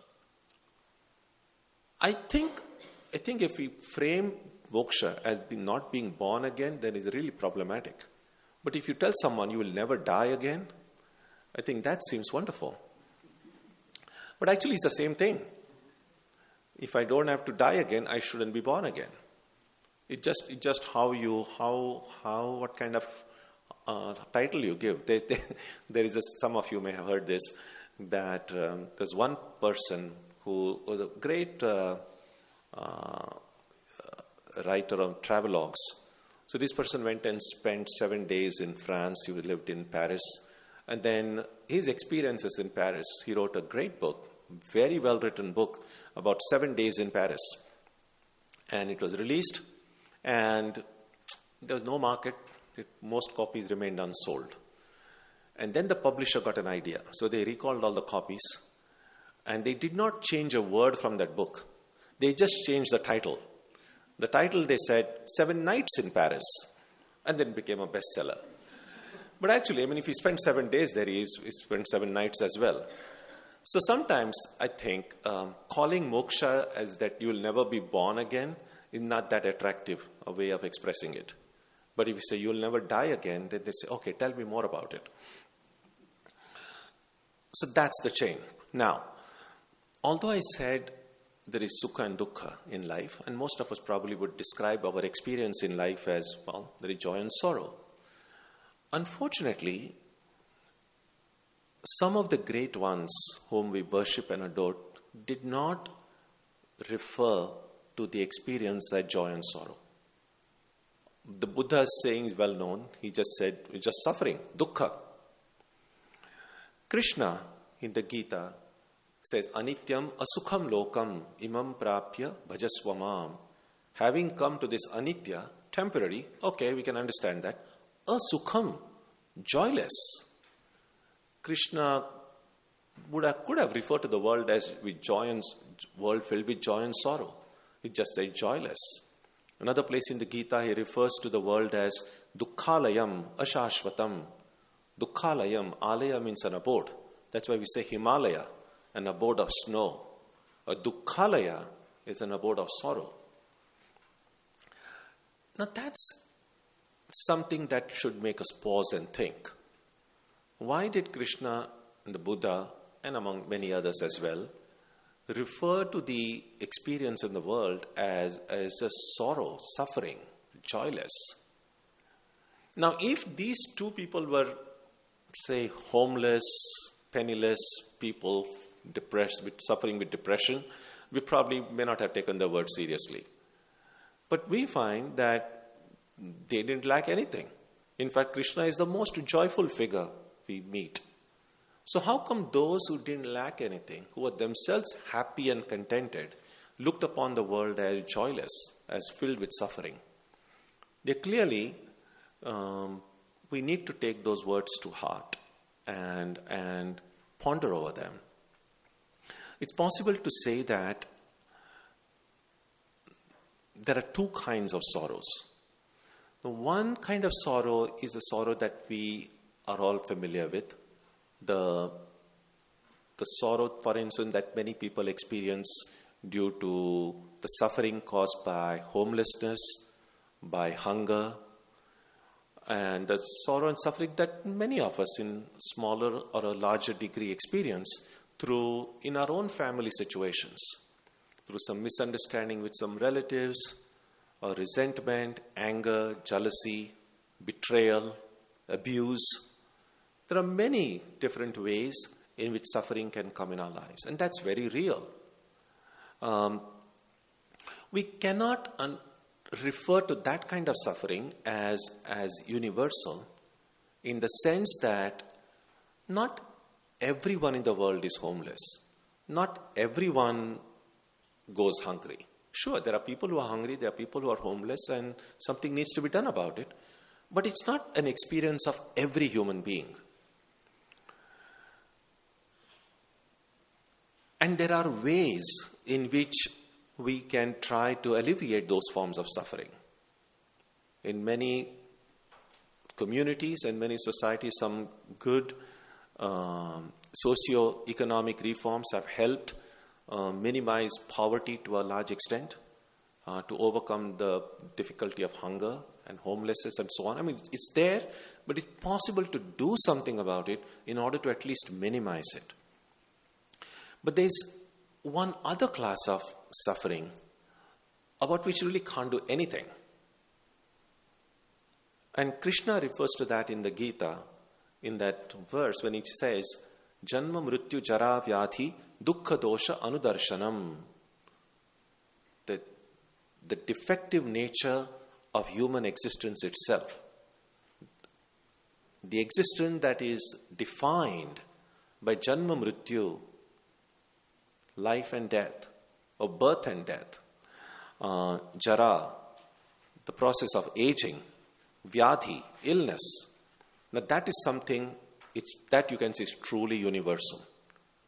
There is not a single living creature who we can say is immortal. Mortality is embedded in our existence. And, and that's, that's no fun. No matter how, how happy we will be, consciously or unconsciously, somewhere there in the corner of the heart is this fear of death. In Sanskrit, sometimes uh, Patanjali calls it abhinivesha, the instinctive fear of death. And that's why death is not a very pleasant subject. If someone starts talking about death, people say, okay, let's change the topic. Uh, but that's the reality, a reality we don't want to think about. There is a process of aging. We can try to pretend to be young, but we can't stop getting old. No matter how much organic food you eat, how much exercise you take, no one can say that I have never fallen ill or I will never fall ill. So, illness, aging, death, all of these things are very painful processes. And these are truly universal. Then, of course, there is the mind. The stress, anxiety levels in the mind seem embedded. It is looking at these things that the Buddha said life is suffering, that Krishna said life is joyless. We can call this second form of suffering and sorrow existential. There's no connection with that existential philosophy. I'm just using it in a more literal sense. That these forms of suffering are connected with our very existence as human beings. If I'm a living being, I really don't have any choice. I have to be mortal. I am going to get old. I am going to fall ill sometime or the other. And of course, then the, the limitations of the mind. That's just there.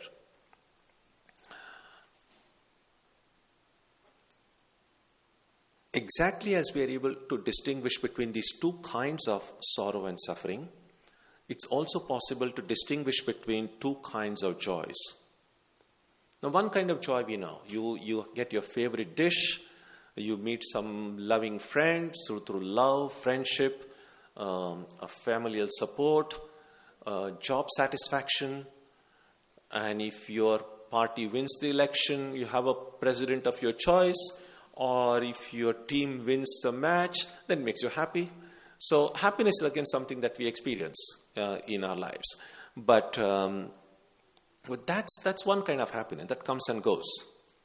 But there is a deeper kind of happiness the happiness that we see on the, on the, on the face of enlightened beings, the happiness you see, the kind of joy you see in the face of Ramakrishna, in that face of Samadhi, in the, in the, in the face of Holy Mother, Swamiji.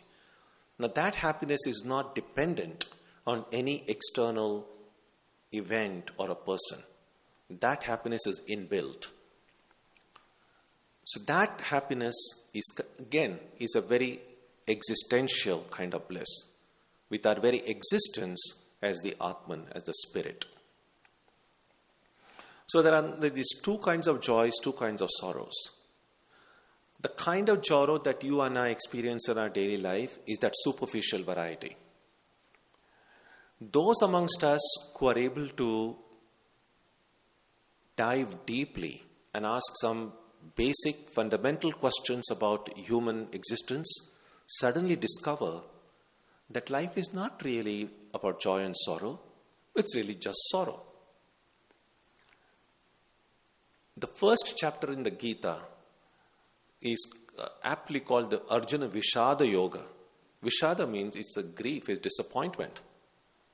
And so the, the entire teaching of the Gita, for it to begin, first Arjuna had to really experience that great form of disappointment and Vishada. Most of us, if we look at our own lives, uh, what, what is it that brought me to spiritual life? What is it that made me take spiritual life seriously? And we will see that there is some kind of disappointment inside our heart. no matter how much people might say, Oh, I'm, I'm the happiest person, I have no problem, everything is fine. No, if everything is fine, you don't need God. You don't need religion. Why do you need? Just, just be what you are.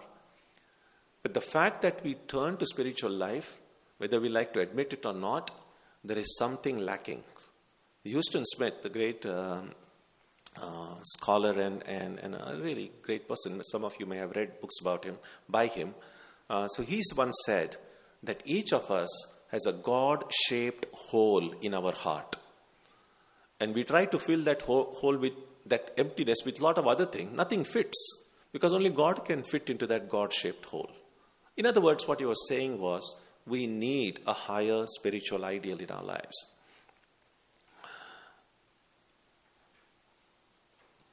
So the Vedantic position is this that we are that infinite being, we forgot our true nature.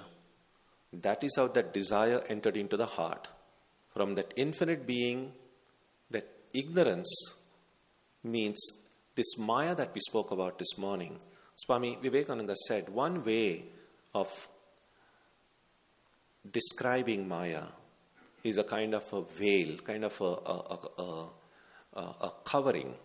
And that covering or that filter take, comes into three forms Desha, Kala, and Nimitta. Desha is space, Kala is time, and Nimitta means the causality, causation.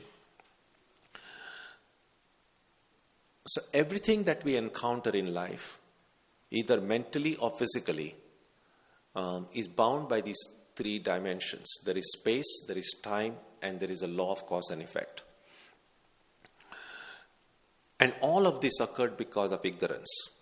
The Atman, or that ultimate reality, the supreme being, is beyond time. Therefore, you cannot say when did God, when was God born, because birth means a beginning, and God is beginningless because God is beyond time. Where does God live? Again, if I think about heaven in terms of place, then it's something that occupies space. So again, there is no such thing as God dwelling in some place. All these childish ideas of God as God living in some some different galaxy, if you like, that just, just doesn't make sense from a Vedantic standpoint. So God is beyond space, and then God is beyond the law of cause and effect. But that's what ignorance does. So God beyond time, when God becomes ignorant of that, God suddenly sees oneself. So, coming across that veil of Maya, you sacrifice that timelessness and enter into the world of time and become mortal, experience that mortality. You go beyond that idea of space and then you come into this world filled with space, you suddenly become limited. Because without space, you are infinite. With space, you become a limited being. And then you are beyond the law of all laws, really. And then you forget that and you come into this world of laws. That's where you find bound by karma. So that's our present situation bound by time, space, and causality. And freedom or moksha really is not about going, not being born again or anything. It simply means going beyond time, beyond space, and beyond causality. In some sort of way, our the closest we come to it, at least in terms of experience, is when we are fast asleep. When you're fast asleep and you're not even dreaming, you're not aware of time, you're not aware of space. There is no space there, and there is no there is no law there. Um, and all of us, none of us experience any any kind of sorrow or tension or anxiety when we are fast asleep, when we are not even dreaming in a state of sushupti. The only difficulty or the only way it, it can be distinguished from the highest state is that the state of deep sleep is a state of ignorance. And of course, it doesn't last. A stupid person falls into sleep, wakes up still stupid.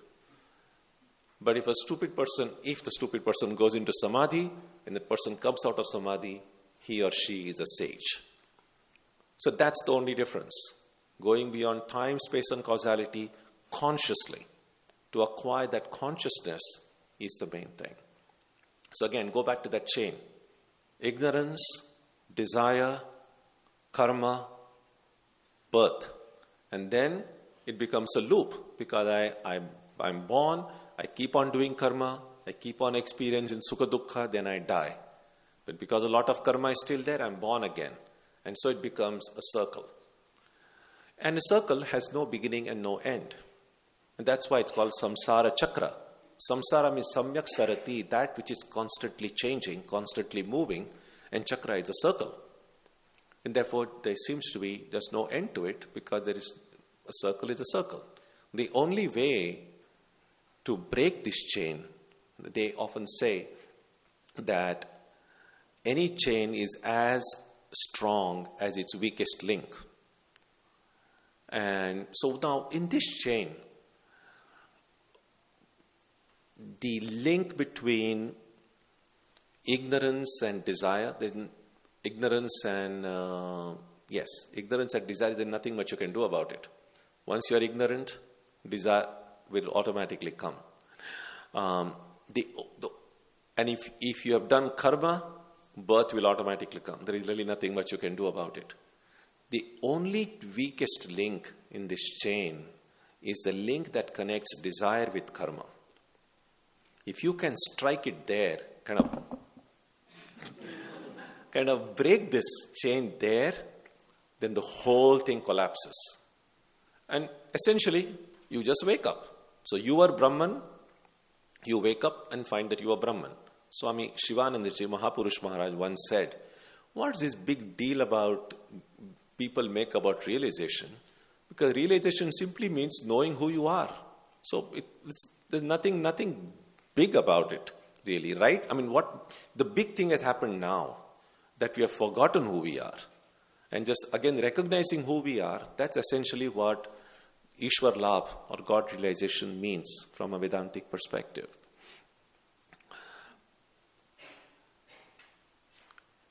So that link, that weakest link, now the instrument that we use to break that chain, that link that connects desire with karma, depending on what instrument is used, we give a different name to that yoga. So if we use the instrument of detachment or vairagya, as it is sometimes called, to break that link between desire and karma, then that is what happens in karma yoga. So the, in karma yoga, the instrument that is used is detachment. In jnana yoga, the instrument that is used is a discernment, which sometimes gets translated as discrimination or viveka. In Bhakti Yoga, the instrument that is used there is devotion, love for God. It's love for God that will break that connection between desire and karma. And in, in Raja Yoga, the instrument that is used is this mental inner discipline. Shama Dama Titiksha, what sometimes gets called in, in Vedanta Shamadi Shat Sampatti, the six treasures including self restraint, etc. So these are the four primary instruments used to break this chain. And depending on which instrument is used, we give that yoga a separate, a special name. So in Jnana Yoga, the instrument that is used is Viveka or discernment. Now, Viveka, one way of understanding Viveka is looking deeply looking clearly. A, a clear vision is very important. We know that when you are driving and if it's foggy and your windshield gets becomes foggy, then that's problematic. There's danger. A lot of accidents can occur that way. But if your windshield is clear, the road is clear, then then you know where to go and how to drive. Now, what if the windshield of our mind is not clear? If it, that has become foggy? And we are navigating our way, we are driving through this very intricate, complicated roads of this world, and the windshield of our mind has become foggy. We kind of probably don't see it so. It's not, well, if it's totally blank, then you're just driving. That generally doesn't happen. We're kind of able to see, but it's very, very unclear. And that's why we sometimes make mistake the wrong choices that we make, the bad decisions that we take, is often because we are not able to see things clearly. And that's because the mind, mind uh, is not clear. That's why in northern India, sometimes when, when uh, especially among the monastic community, some sadhus they meet, and in Hindi sometimes they say, "Drishti saaf hai," or uh, "Darshan kaisa hai." Now they're not really asking about my eyesight Drishti saaf hai means really, am I seeing things correctly? And we have got to admit we're not seeing things clearly. We are seeing things very differently, actually. Just think about it this way. Those amongst us who have, like, for instance, uh, many of us are here devotees of Ramakrishna. So when we go to Dakshineshwar, when we visit the Bhavatarini temple, and many of us, I imagine, have done that. Um, so when we go into that temple of Mother Kali and see, what, do we see? Well, of course, it's uplifting, we know, because historically that place is connected with Ramakrishna's life. We have read about it, we have thought about it, we have meditated on it, and we feel really uplifted in there. That's true. But what do we see? And I would imagine that most of us see a, a, the image, the same image of Mother Kali, the same murti of Mother Kali that Ramakrishna worshipped. Um, but we still see an image. But when Ramakrishna worshipped there, he didn't see the image. He saw a living, breathing mother. So we are standing at that same spot while Ramakrishna stood there decades before us And he saw something very different than what most of us see. Um, well, who, who was seeing it correctly? If we just go by democratic norms that the majority is always right, then there was something wrong with Ramakrishna because very few saw what the rest of us see. But and yet we see that no, what he saw was the truth. What we are seeing is now something is hidden from us. So one of the one of the things that we learn in spiritual life is um, the dem- de- democracy doesn't work in spiritual life. The majority is not always right. In fact, usually the majority is wrong. Um, and so, although what Ramakrishna saw in that temple was so different than the rest of us see, we say no. But look at his life. Look at what he what. Well, just just look at his life and personality and teaching. The transformation that came about in his own life and the transformation that can come out in our own our lives when we try to build our life according to his teachings then we say no what he saw was the real thing that means there's something wrong with my eyesight and all these spiritual practices this whole thing about this using some different instrument to cut that chain is really way of clearing our eyesight.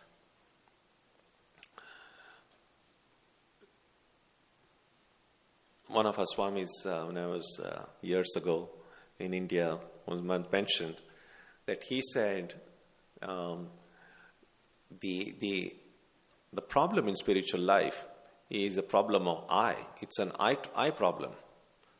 And so, if, if we have a, this eye problem in life, well, we go to a doctor and the doctor gives us some eye drops. And when the eye drops, then the problem is solved, he said. So he, he anyway, just kind of playing on the playing on words. Uh, I, um, but that's that's essentially the thing. My little ego, which is clinging to this personality, which is within bound within time, space, and causation, is what is making me not see things as they are. And Viveka, the instrument that is used in Jnana Yoga, really means looking at things clearly. So, if you go back to that classical example of a rope being mistaken for a snake, a natural reaction would be if I'm afraid of snakes, I'm going to yell and shout and run and be filled with fear. But, but if I see a snake in my room, and rather than panicking and yelling and shouting and all of that, I just pause and I just try to think in my mind. This is what discernment means. This is what a person with viveka would do. The person would pause and say, oh, yeah, sure? I'm seeing a snake here. What is a snake doing here?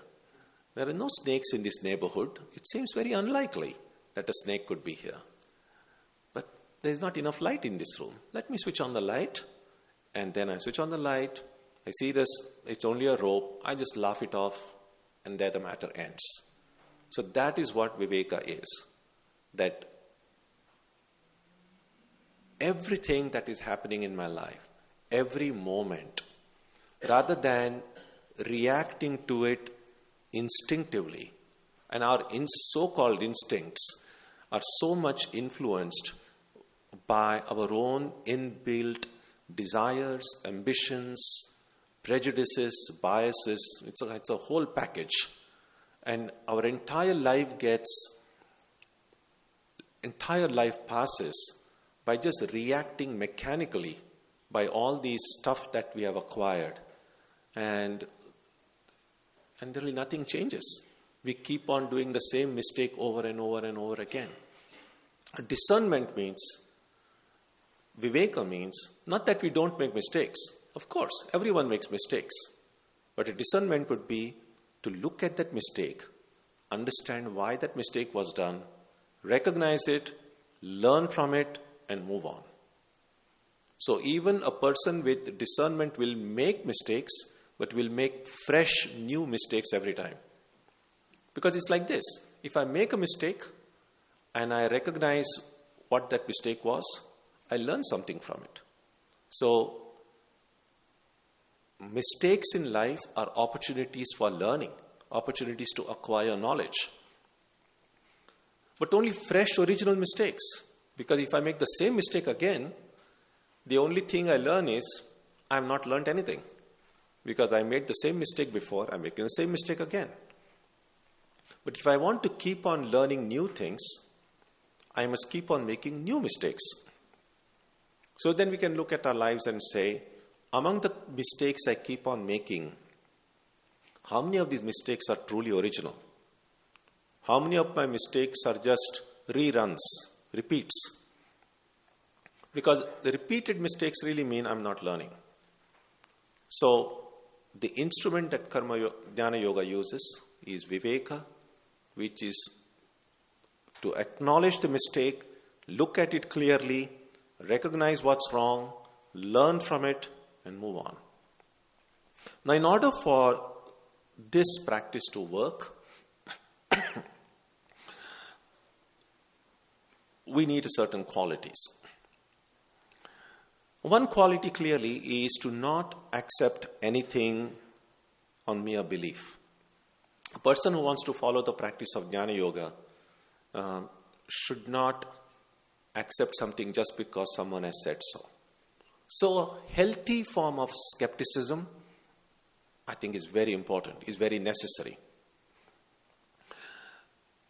Skepticism is different from cynicism. It's not about saying, oh, who knows, it's, everything is nonsense, who believes, and all are wrong. That, that attitude isn't helpful either. So we need to have faith, primarily faith in our own self. Swami Vivekananda said, first have faith in yourself and then in God. Because if I don't have faith in myself, my faith in God is not, not much of any value. So, first have faith in yourself and then have faith in God. So, faith is essential. Faith is essential for any kind of spiritual activity. One of Swami Vivekananda's often quoted words, he says, It's good to be born in a church but not to die there. By that is meant that the beginning of our spiritual life, we need faith. But if everything is just going to depend on faith, that faith at some point must mature into experience. At some, and when we have experience, we no longer need faith. But until now, faith. I mean, I'm using the word faith too much, but but the, the Sanskrit word for it is really shraddha. The faith is not really an exact equivalent of shraddha. Shraddha really means you know something to be true It's kind of a gut feeling, but you have no proof for it. It's not something you have read about. It's not something that, um, well, if someone were to ask you, prove it, you can't. And deep down, what you know, it's there. So that's, that's what I mean. That faith in God really means you know God exists. You have had no experience of God. You cannot prove it to anybody, but you know God exists. And that is absolutely necessary in spiritual life. Because if, if we are not sure about anything, uh, it's very difficult. I mean, at the very least, when you study a book, when you study the Gita, the Upanishad, or any text, at the very least, you ha- need at least enough faith to acknowledge that this book that I am studying is worth expending the time and energy that I'm investing in it. But otherwise, all of these things take time. All of these things need some investment of energy. So, why should I invest my time and energy into any book or any practice if I find that the returns are not going to be good, good enough? So, we need faith. And sometimes faith is limit. People think only re- religions, in fact, religion themselves are sometimes called faiths which is actually, I think, not very accurate. And then this uh, very misguided debate is set up between faith versus reason. I think it's totally meaningless because faith is needed even in, even in secular life. It's, nothing, it's not a monopoly of religion about faith. Even a person who doesn't believe in God or doesn't believe in religion needs faith.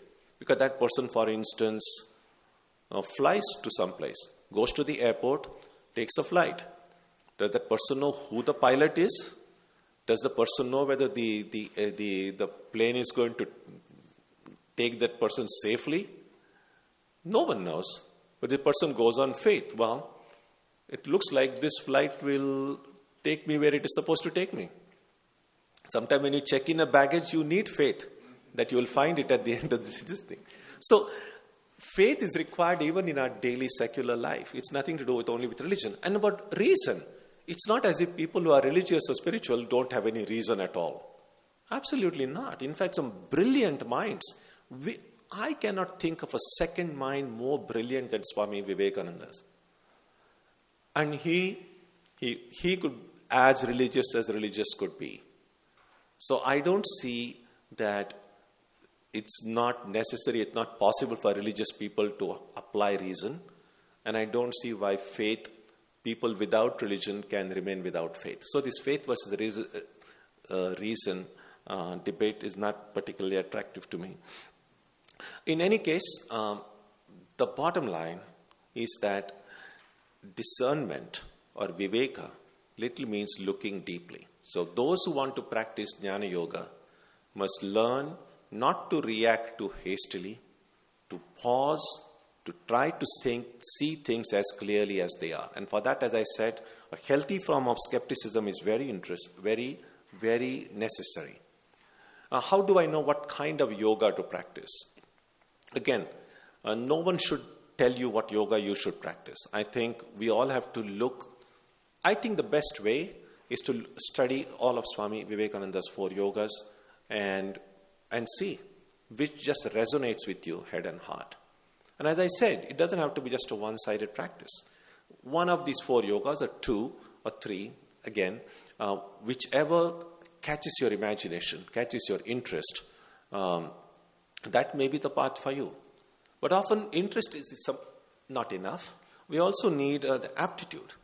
What are the quality necessary in order for me to practice certain yoga? So we need to look within our heart and say whether I have the aptitude for it. And then the most important requirement for all of these things, no matter which yoga you follow or what you do, the longing. Swami, Swamiji says in one of his lectures, Do I want God? Because I may do my japa, meditation, and singing and everything, but if I don't want God, uh, none of this will really have that power behind it. The power behind every spiritual practice comes through longing. And um, the intensity of that longing is sometimes described in our books. In Sanskrit, they say it's called um, Dipta Shira Jalarashim Iva, which means if someone's head is on fire, the intensity with which that person would go in search of water to put out that fire, if we have that kind of intensity, we will realize God right now. You don't need to practice any yoga. Right now. That is what Swami, uh, Sri Ramakrishna called Vyakulata. That intense longing. If someone's head is on fire and um, the person is running about here and there to look for water, you say, What's the hurry? Just have a little rasagulla and go. He said, no, no, no, nobody would want anything at that point. Do I want God with that intensity? Sometimes people complain and say, Oh, I'm so far, I don't think I've made any progress, I haven't made any this thing. Uh, and there may be nothing wrong with your practice, there may be nothing wrong with anything. It's just that I really don't have that intense longing yet. So it's very important. Again, very briefly, the basic practices as they are described in books for Jnana Yoga are called Shravana, Manana, Nididhyasana. Uh, and really, the problem, as I said, is ignorance. And ignorance can be removed through knowledge, not by anything else. And if I have, don't know who I am, all that needs to be done is someone should tell me who I am. And so, when the teacher tells the student, Tattvamasi. You are Brahman. You are that. Ideally speaking, The student should at, at once know, Aham Brahmasmi, I am infinite one. Problem solved. You have realized God. Unfortunately, if the teacher tells you you are Brahman, and we have been reading the Gita and Upanishad so often, and we have been repeatedly being almost brainwashed into telling us you are Atman, you are Brahman, you are everything, and still nothing happens yet. Now, if in spite of hearing the truth, if nothing happens, then I have to do the next thing, and that is I need to reflect on it. So there is this um, hurdle, which sometimes is called asambhavana. Asambhavana means, although we can hear or read about in these books, which says, well, You are the infinite one, and so on, we can say, How is that possible? This may be just some stories being cooked up. Uh, how, how I, I know I'm a human being. How can I be divine? I know I'm mortal. What is the proof that I am divine? What is the proof that I am immortal? What is the proof that some ignorance occurred somewhere and how do we know all this? So these kind of doubts, in Sanskrit it's called asambhavana, that all these things apparently seem impossible, these doubts are a hurdle, which is what prevents me from getting knowledge even after hearing about it. Then I need to do manana, I need to do reflection, to reflect deeply about what is meant when we are told you are the Atman, you are the infinite, you are pure, you are perfect. And in many cases, they say in the those who become enlightened simply by hearing the truth, they are called Uttamadhikari. They belong to the highest category of students. Those who need to reflect on it a little bit, manana, and then they become enlightened, they are called Madhyamadhikaris, moderate, average students. Now, it may so happen that even after reflecting on it for a long time, still no realization yet. But there is a greater hurdle, a greater obstacle, and that is sometimes called viparita bhavana. Viparita bhavana means contrary thoughts. And that, that is what many times many of us experience. That, yeah, intellectually it does make sense, but I still feel I'm a human being. What can I do about it? So, at one level, this may all make sense. At other level, our daily experience is so contrary. That's called viparita bhavana. So that's the third hurdle. Now, in order to overcome that, we need to do what is called nididhyasana, a deep kind of meditation. It's a deep kind of exploration about finding that real self, that real I. And then there are many different ways in which these three things can be practiced. It's not necessarily chronological. Once we find after Shravana nothing had happened, we keep on doing Manana, nothing had happened, we keep on doing Nididhyasana. We keep on doing all three then. Keep on doing Shravana really means keep on this repeated study, repeated reading, repeated Swadhyaya, repeated reflection, repeated this. Keep on doing. There is a, there is a saying in, uh, in the 17th century text um, written by a Vedanta teacher called Appaya Dikshita in which he says, Asuptehe amrutehe kalam nayet vedanta chintaya. Asuptehe, until you fall asleep. Amrutehe, until you die. Kalam nayet, spend the time Vedanta Chintaya, thinking about these supreme truths. So there is no holiday in spiritual life. So if you are spiritual, you are spiritual. It's not that, oh, I have to put on now be a spiritual, but devotee, now I'm going to the Vedanta center, but now I have to go to go to work, so I can't be spiritual there. It doesn't work that way. So the first thing we need is authenticity. Sometimes I think worldly people are more authentic than spiritual people. Because a truly worldly person is worldly everywhere. Even if that person goes to a temple, that person will only think worldly thoughts, do everything in a worldly way. And I think that's authenticity. That's authentic worldliness. And I respect that. But sometimes, those of us who see ourselves as spiritual, we compartmentalize our lives. We think, oh, I'm, I'm religious now. It's time for my meditation, so I have to be very spiritual. I'm now going to a temple, so I have to be very spiritual. And then, rest of the time, I don't even remember that I am spiritual. I don't, I don't even remember I am a devotee. I'm a very different person. Now that's inauthentic life. So the first thing we need to be, if we see ourselves as devotees, if we see that my identity as a bhakta has to be authentic, then I'm a bhakta no matter where I am. Even when I'm engaged with my so called secular activities, I'm still a bhakta. I don't stop being that. So we need this kind of an authenticity. And that is what is meant by that statement. Asuptehe amritehe kalam nayet vedanta chintaya. If these ideas about God, spirituality, resonate with my head and heart, then they should never leave my heart. That doesn't mean that you have to ignore your other duties and responsibilities. We, of course, we have to do everything. Sri Ramakrishna did everything meticulously. Meti, meti, met, meticulously? Meticulously. Meticulously. Uh, even as he taught Holy Mother, we saw even how to put the wicks on the, on the oil lamp. Now, there's nothing noticeable. What is so spiritual about it? So, he did everything so carefully. So, being spiritual doesn't mean I somehow finish my other activities and then do other things carefully. The truth is that if I cannot do my secular work carefully, I won't be able to do even my meditation carefully. If I cannot clean my room, if I cannot vacuum my room, if I don't cook with full attention, I won't be able to do my japa with full attention.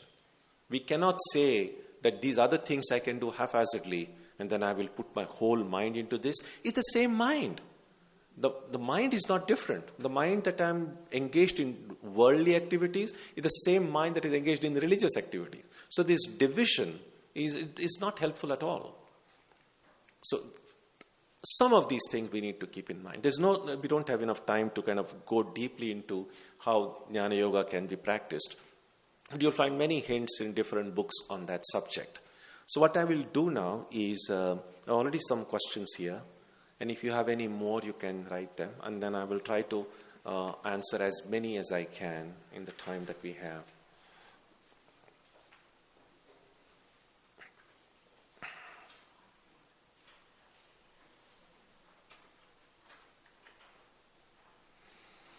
Um, I can get that we are the body and mind. I cannot get that I am consciousness. How do I convince myself that I am the Atman? Uh, well, that we cannot get that I am consciousness is that's really what ignorance means. So clear, if we knew we are consciousness, then we would be enlightened. So this is a given. The reason is simply that for a long time we have seen ourselves as body and mind. And then it has become just the way of thinking and we just need to change that way of thinking. Now, it's easier said than done. Sometimes it is, we know, even changing habits like if you are accustomed to like waking up late and say, now I'm going to change and start waking up early, we know how difficult it is. So, changing even these habits is so difficult. The changing our way of thinking is even more difficult, but not impossible. And, and that's the challenge if I have not just in this, this life, it's just not just a matter of few years. In life after life after life, God knows in how many lives I have seen myself as a mortal being. And now suddenly someone comes and says, You are immortal. To make that change is not easy. Of course, it's not easy. But we've got to start doing it. And in order to make that big change, we need faith that it's worth doing it. So, yes, it's difficult. But we, we, as they say, it's a pearl of great price. So you have to pay the price because enlightenment is not cheap. And therefore, we, we really have to we really have to work, struggle very hard for that. Swami Brahmanandaji was once asked, uh, What is spiritual life? And he said, I'll explain it in three words. He said, Struggle, struggle, struggle. So, if you are struggling in a spiritual life, you are on the right path. If you suddenly find spiritual life is too easy, then maybe something is wrong. Can knowledge also become a bondage? Yes. Intellectual knowledge, scholarship can become a bondage. Sometimes um, having too much cerebral knowledge, if we don't recognize its limitation um, can become a hurdle because oftentimes this ego of knowledge, as it is sometimes called, that can become a hurdle. So, um, while scholarship can be helpful if we are careful to preserve the other quality necessary for our spiritual uh, goal and never forget that, then uh, intellectual understanding is helpful. Um, although it's not absolutely necessary, uh, considering that um, we have so many saints and mystics and enlightened beings in history that we read about and even contemporary life who never were not scholars, who didn't read any books. Sri Ramakrishna himself didn't study any books.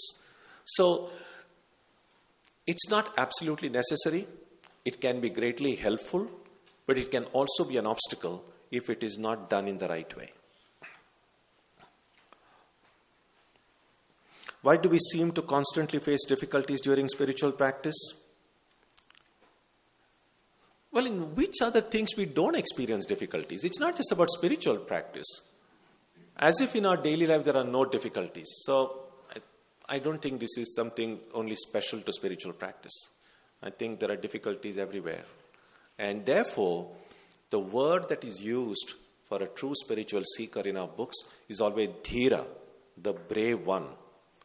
So spiritual life is not for the namby-pamby. It's not like, oh, I'm. I remember, I remember years ago, I was in Madras, and um, one person came. Um, I was I was a very young monk then, and um, I was sharing an office with our manager Swami, who was very elderly and very senior. So one one gentleman came to meet our manager Maharaj, and um, they were speaking in Tamil. Um, and so that person told uh, manager Maharaj, I would like my, I would like to have my my nephew um, to join the mutt as a Swami. And uh, Maharaj said, Oh, what's the matter? And where is your nephew? No, he said, He has not come, but I, I would like him to come and join here. And then, and then the Maharaj said, Why? And he said, Oh, Maharaj, what can I tell you? He, he first tried for medical school, he got no admission, he tried for engineering, so he's not, just doesn't feel like doing anything. Finally, we said, Well, go and join the ashram. and we could see the management was so mad, so angry. He's like, what? You think you're someone who has failed at everything now is going to succeed in spiritual life? And you think all of us swamis are like we couldn't do anything else, which is why we are here. So, it's not just about monastic life, it's about spiritual life itself. If I'm afraid of facing challenges in your secular duties and secular responsibilities, don't see spiritual life as a form of escapism. Meditation is not an escapist practice. Meditation is not for escaping from the challenges of the world. In fact, there are much greater challenges. If you are afraid of facing the world, there is a lot more to be afraid of facing the difficulties and challenges when you are dealing with the inner demons here. So it is really meant for brave people.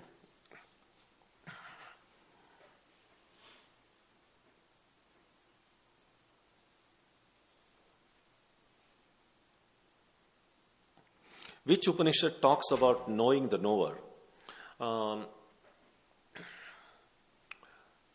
I would say probably it's in the Brihadaranyaka, this, this statement, Vijnataram are kena vijaniyat.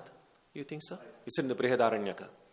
But, but really, I mean, the subject matter of what we have been trying to, some of the ideas that came up today, are really there in all the Upanishads. But this uh, phrase, uh, knowing the knower, um, the, at least one Upanishad that comes right away to mind is Brihadaranyaka.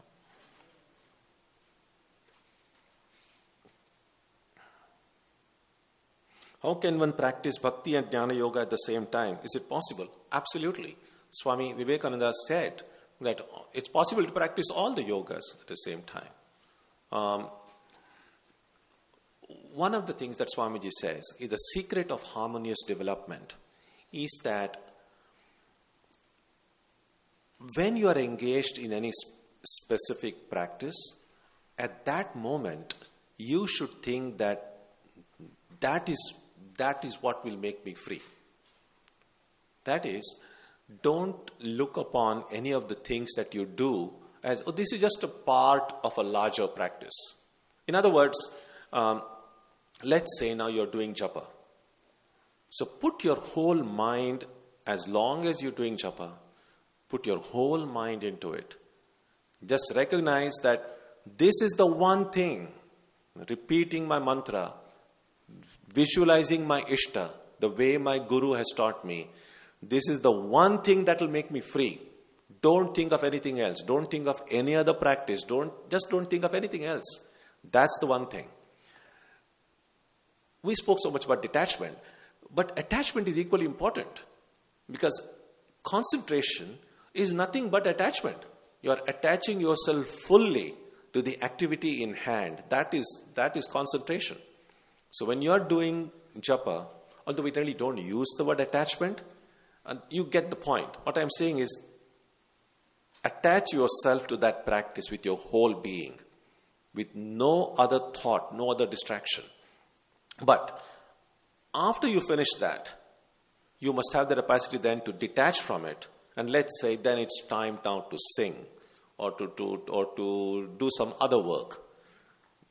Attach yourself fully to the activity in hand. I mean, essentially, what nowadays the, the catchword that has become is like mindfulness. So be mindful of every activity means at that moment, that should be the only thing in your field of consciousness. And yes, so even those practices which we ostensibly connect with Jnana Yoga, while you are doing them, just think that that is the path. Then, when you're doing something else which in your mind is connected with bhakti, do that fully, thinking that that is the only path. So, it is possible to do both, and the two are not contradictory, although intellectually they may seem to be so. A lot of things that intellectually seem very contradictory in real practice are not. We see, we, why go far? We see in the life of Sri Ramakrishna himself. It will be difficult to find a more perfect jnani and a perfect bhakta all rolled beautifully into one being. All of the disciples, you see in the life of Ramana Maharshi, such a perfect jnani. And sometimes it's, I think, our mistake. It's our thing to, we, we just pigeonhole these great ones into this is the jnani, this is the bhakta. But, but that's not the case. You look at their lives and you see they were as great jnanis as bhaktas. That is what Swamiji meant that the highest love for God, where the bhakta reaches in the ultimate analysis, and where the jnani reaches are one in the same spot. So it's not that when a jnani reaches perfection, that jnani's heart is filled with love. There is nothing but love there. And when a bhakta reaches that perfection, that bhakta's heart is filled with knowledge also. It's not just just love, no knowledge. It doesn't work that way. You see in the life of Swami Adbhutanandaji, for instance, Latu Maharaj. Well, he was the most unlettered among all the direct disciples, even more unlettered than Sri Ramakrishna. And then we read in his life, when he's uh, towards the latter part of his life, when he was in Benares, these great Pandits of Banaras used to come to him with this intricate passage from scriptures and read out to him, and he would explain them. Now, he hadn't studied the scriptures in any way. He didn't even, I doubt whether he understood, studied Sanskrit now. But with that perfection, when these intricate passages were read out to him, he was able to explain of what the meaning was. So, the, when you reach that point of perfection, the distinction between this highest love, highest knowledge completely vanishes. One becomes perfect in every way.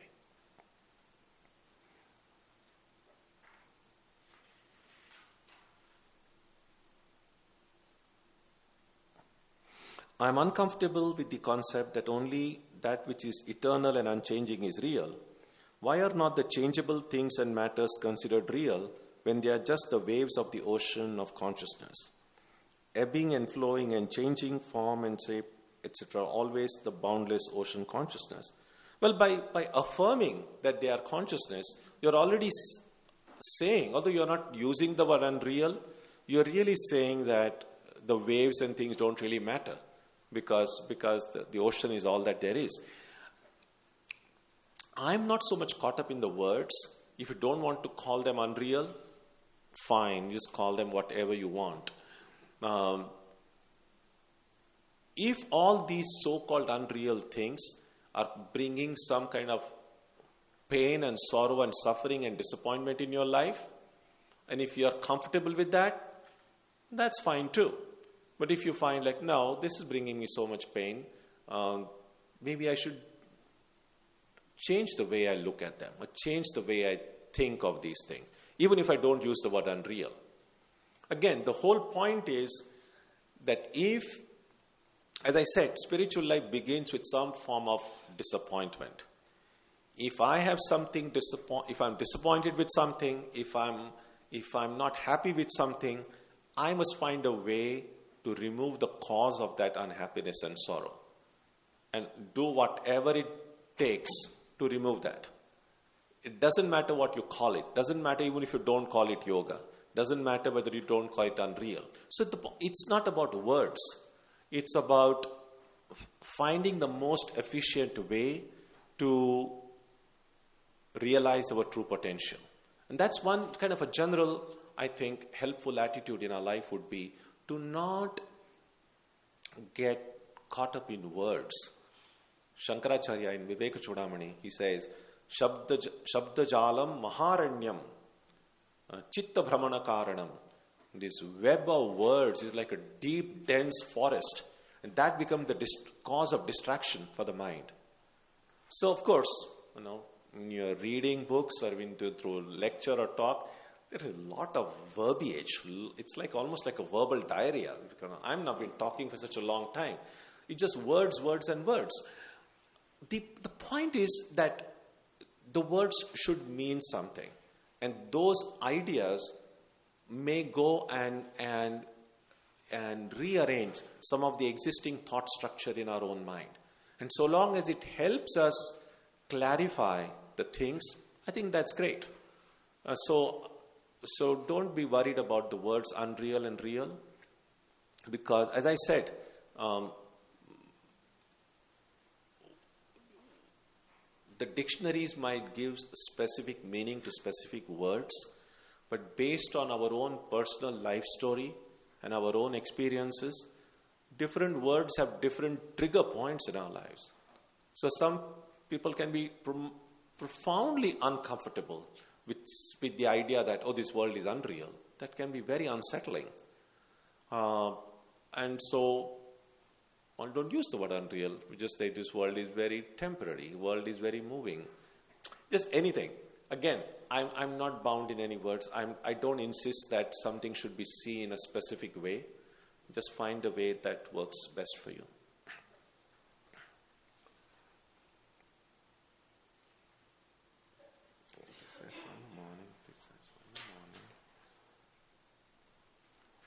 Oh, I'm coming close to the end of no more questions.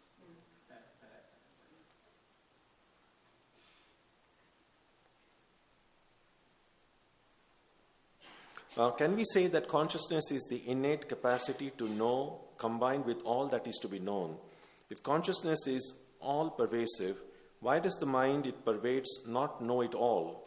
Or is it just an illusion of not knowing? The mind is limited. The, the, the mind as an instrument uh, is limited. Now, the world is also limited in that way. The world is not infinite. But the mind being just too small. Um, even to gauge the extent of the physical universe is beyond the capacity of the mind. What to speak about the subtler realms.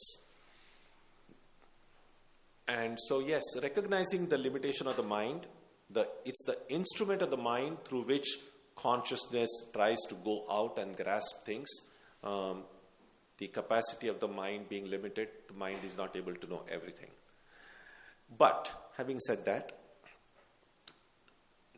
the truth gets described in the Upanishads as avang manasagocharam, that which is beyond the mind, beyond the speech, etc. And so we are often told that the mind doesn't, mind is incapable of grasping it.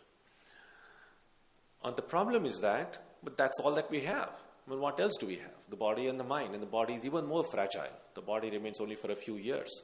At least the mind is a little bit more lasting. And if the mind cannot reach there, well, how do we go there? Fortunately, in another Upanishad, uh, which really seems completely contradictory, the Upanishad says, Manasaivedam aptavyam. Manasa eva idam aptavyam. This truth can be got manasa eva. Only through the mind we can get to the truth. Now, clearly, one place the Upanishad says the mind cannot reach there. The other place it is said, not the same Upanishad, the other Upanishad says, only through the mind you get it. And of course, this topic is taken up in the Brahma Sutras to, to, to reconcile these two apparently mutually contradictory statements. But we don't need to go to the Brahma Sutras. We've seen that um, Sri Ramakrishna himself, he did say that pure mind, pure buddhi, and pure atma are one and the same. Shankaracharya, in his commentary to that text, Manasa eva aptavyam, Shankaracharya says, Su samskritena manasa. The su samskritena means the mind that is completely purified. So he says that the mind that is completely purified is able to grasp, although that's not the perfect term, uh, is able to reveal the true nature. And that's able, it's able to reveal it because at that point you cannot distinguish that completely pure mind as a distinct entity from this completely pure spirit.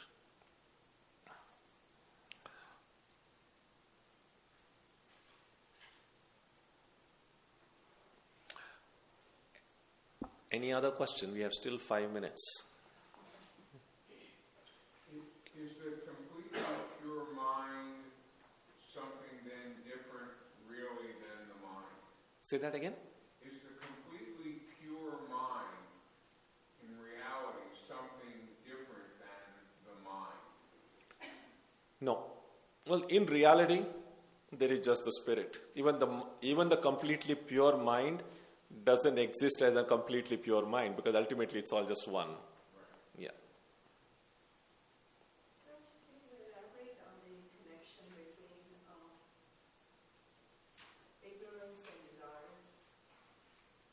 Well, it, it, ignorance means we have to say ignorance of what? And here, if the infinite becomes ignorant, if the infinite forgets I'm the infinite, then that infinite is going to see itself as finite. If, the ignor- if the, that which is complete forgets that it is complete, it is going to see itself as incomplete. And the awareness of incompleteness will produce the desire to complete itself. That's how ignorance and desire are connected. Yeah. Does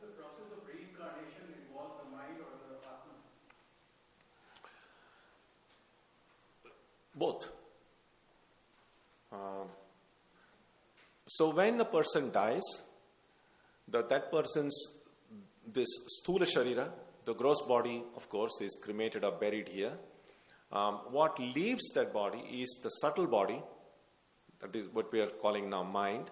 The mind, along with the Atman, go according to that yatha karma yatha shrutam, according wherever that karma takes it, takes up another body, lives there for some. All bodies are mortal. The body, the Sanskrit word for body, uh, is sometimes the two popular words for body are sharira or deha. Sometimes the Sanskrit words, it's, it's a, such a wonderful language. Sharira, if you go to the root meaning of the word sharira, shiryate iti shariram. So, by very definition, body, that is sharira in Sanskrit, means that which wears away. So, in the word itself, the mortality is kind of embedded. Deha, dahyate iti deha, that which is burnt. So, uh, so the English word body, if you go to the original Sanskrit, it really itself says that it's, it's not lasting. So, what does last longer is the mind and the Atman.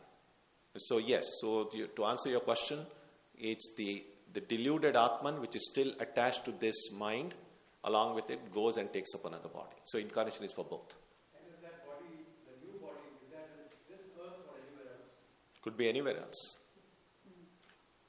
We don't even know the extent of the physical universe, and this is the books say um, that this is just one particle of this infinite being. So it's just mind boggling of where it is. So, oftentimes, when we speak about being reborn, because this is the only world that we have known, we always think coming back here.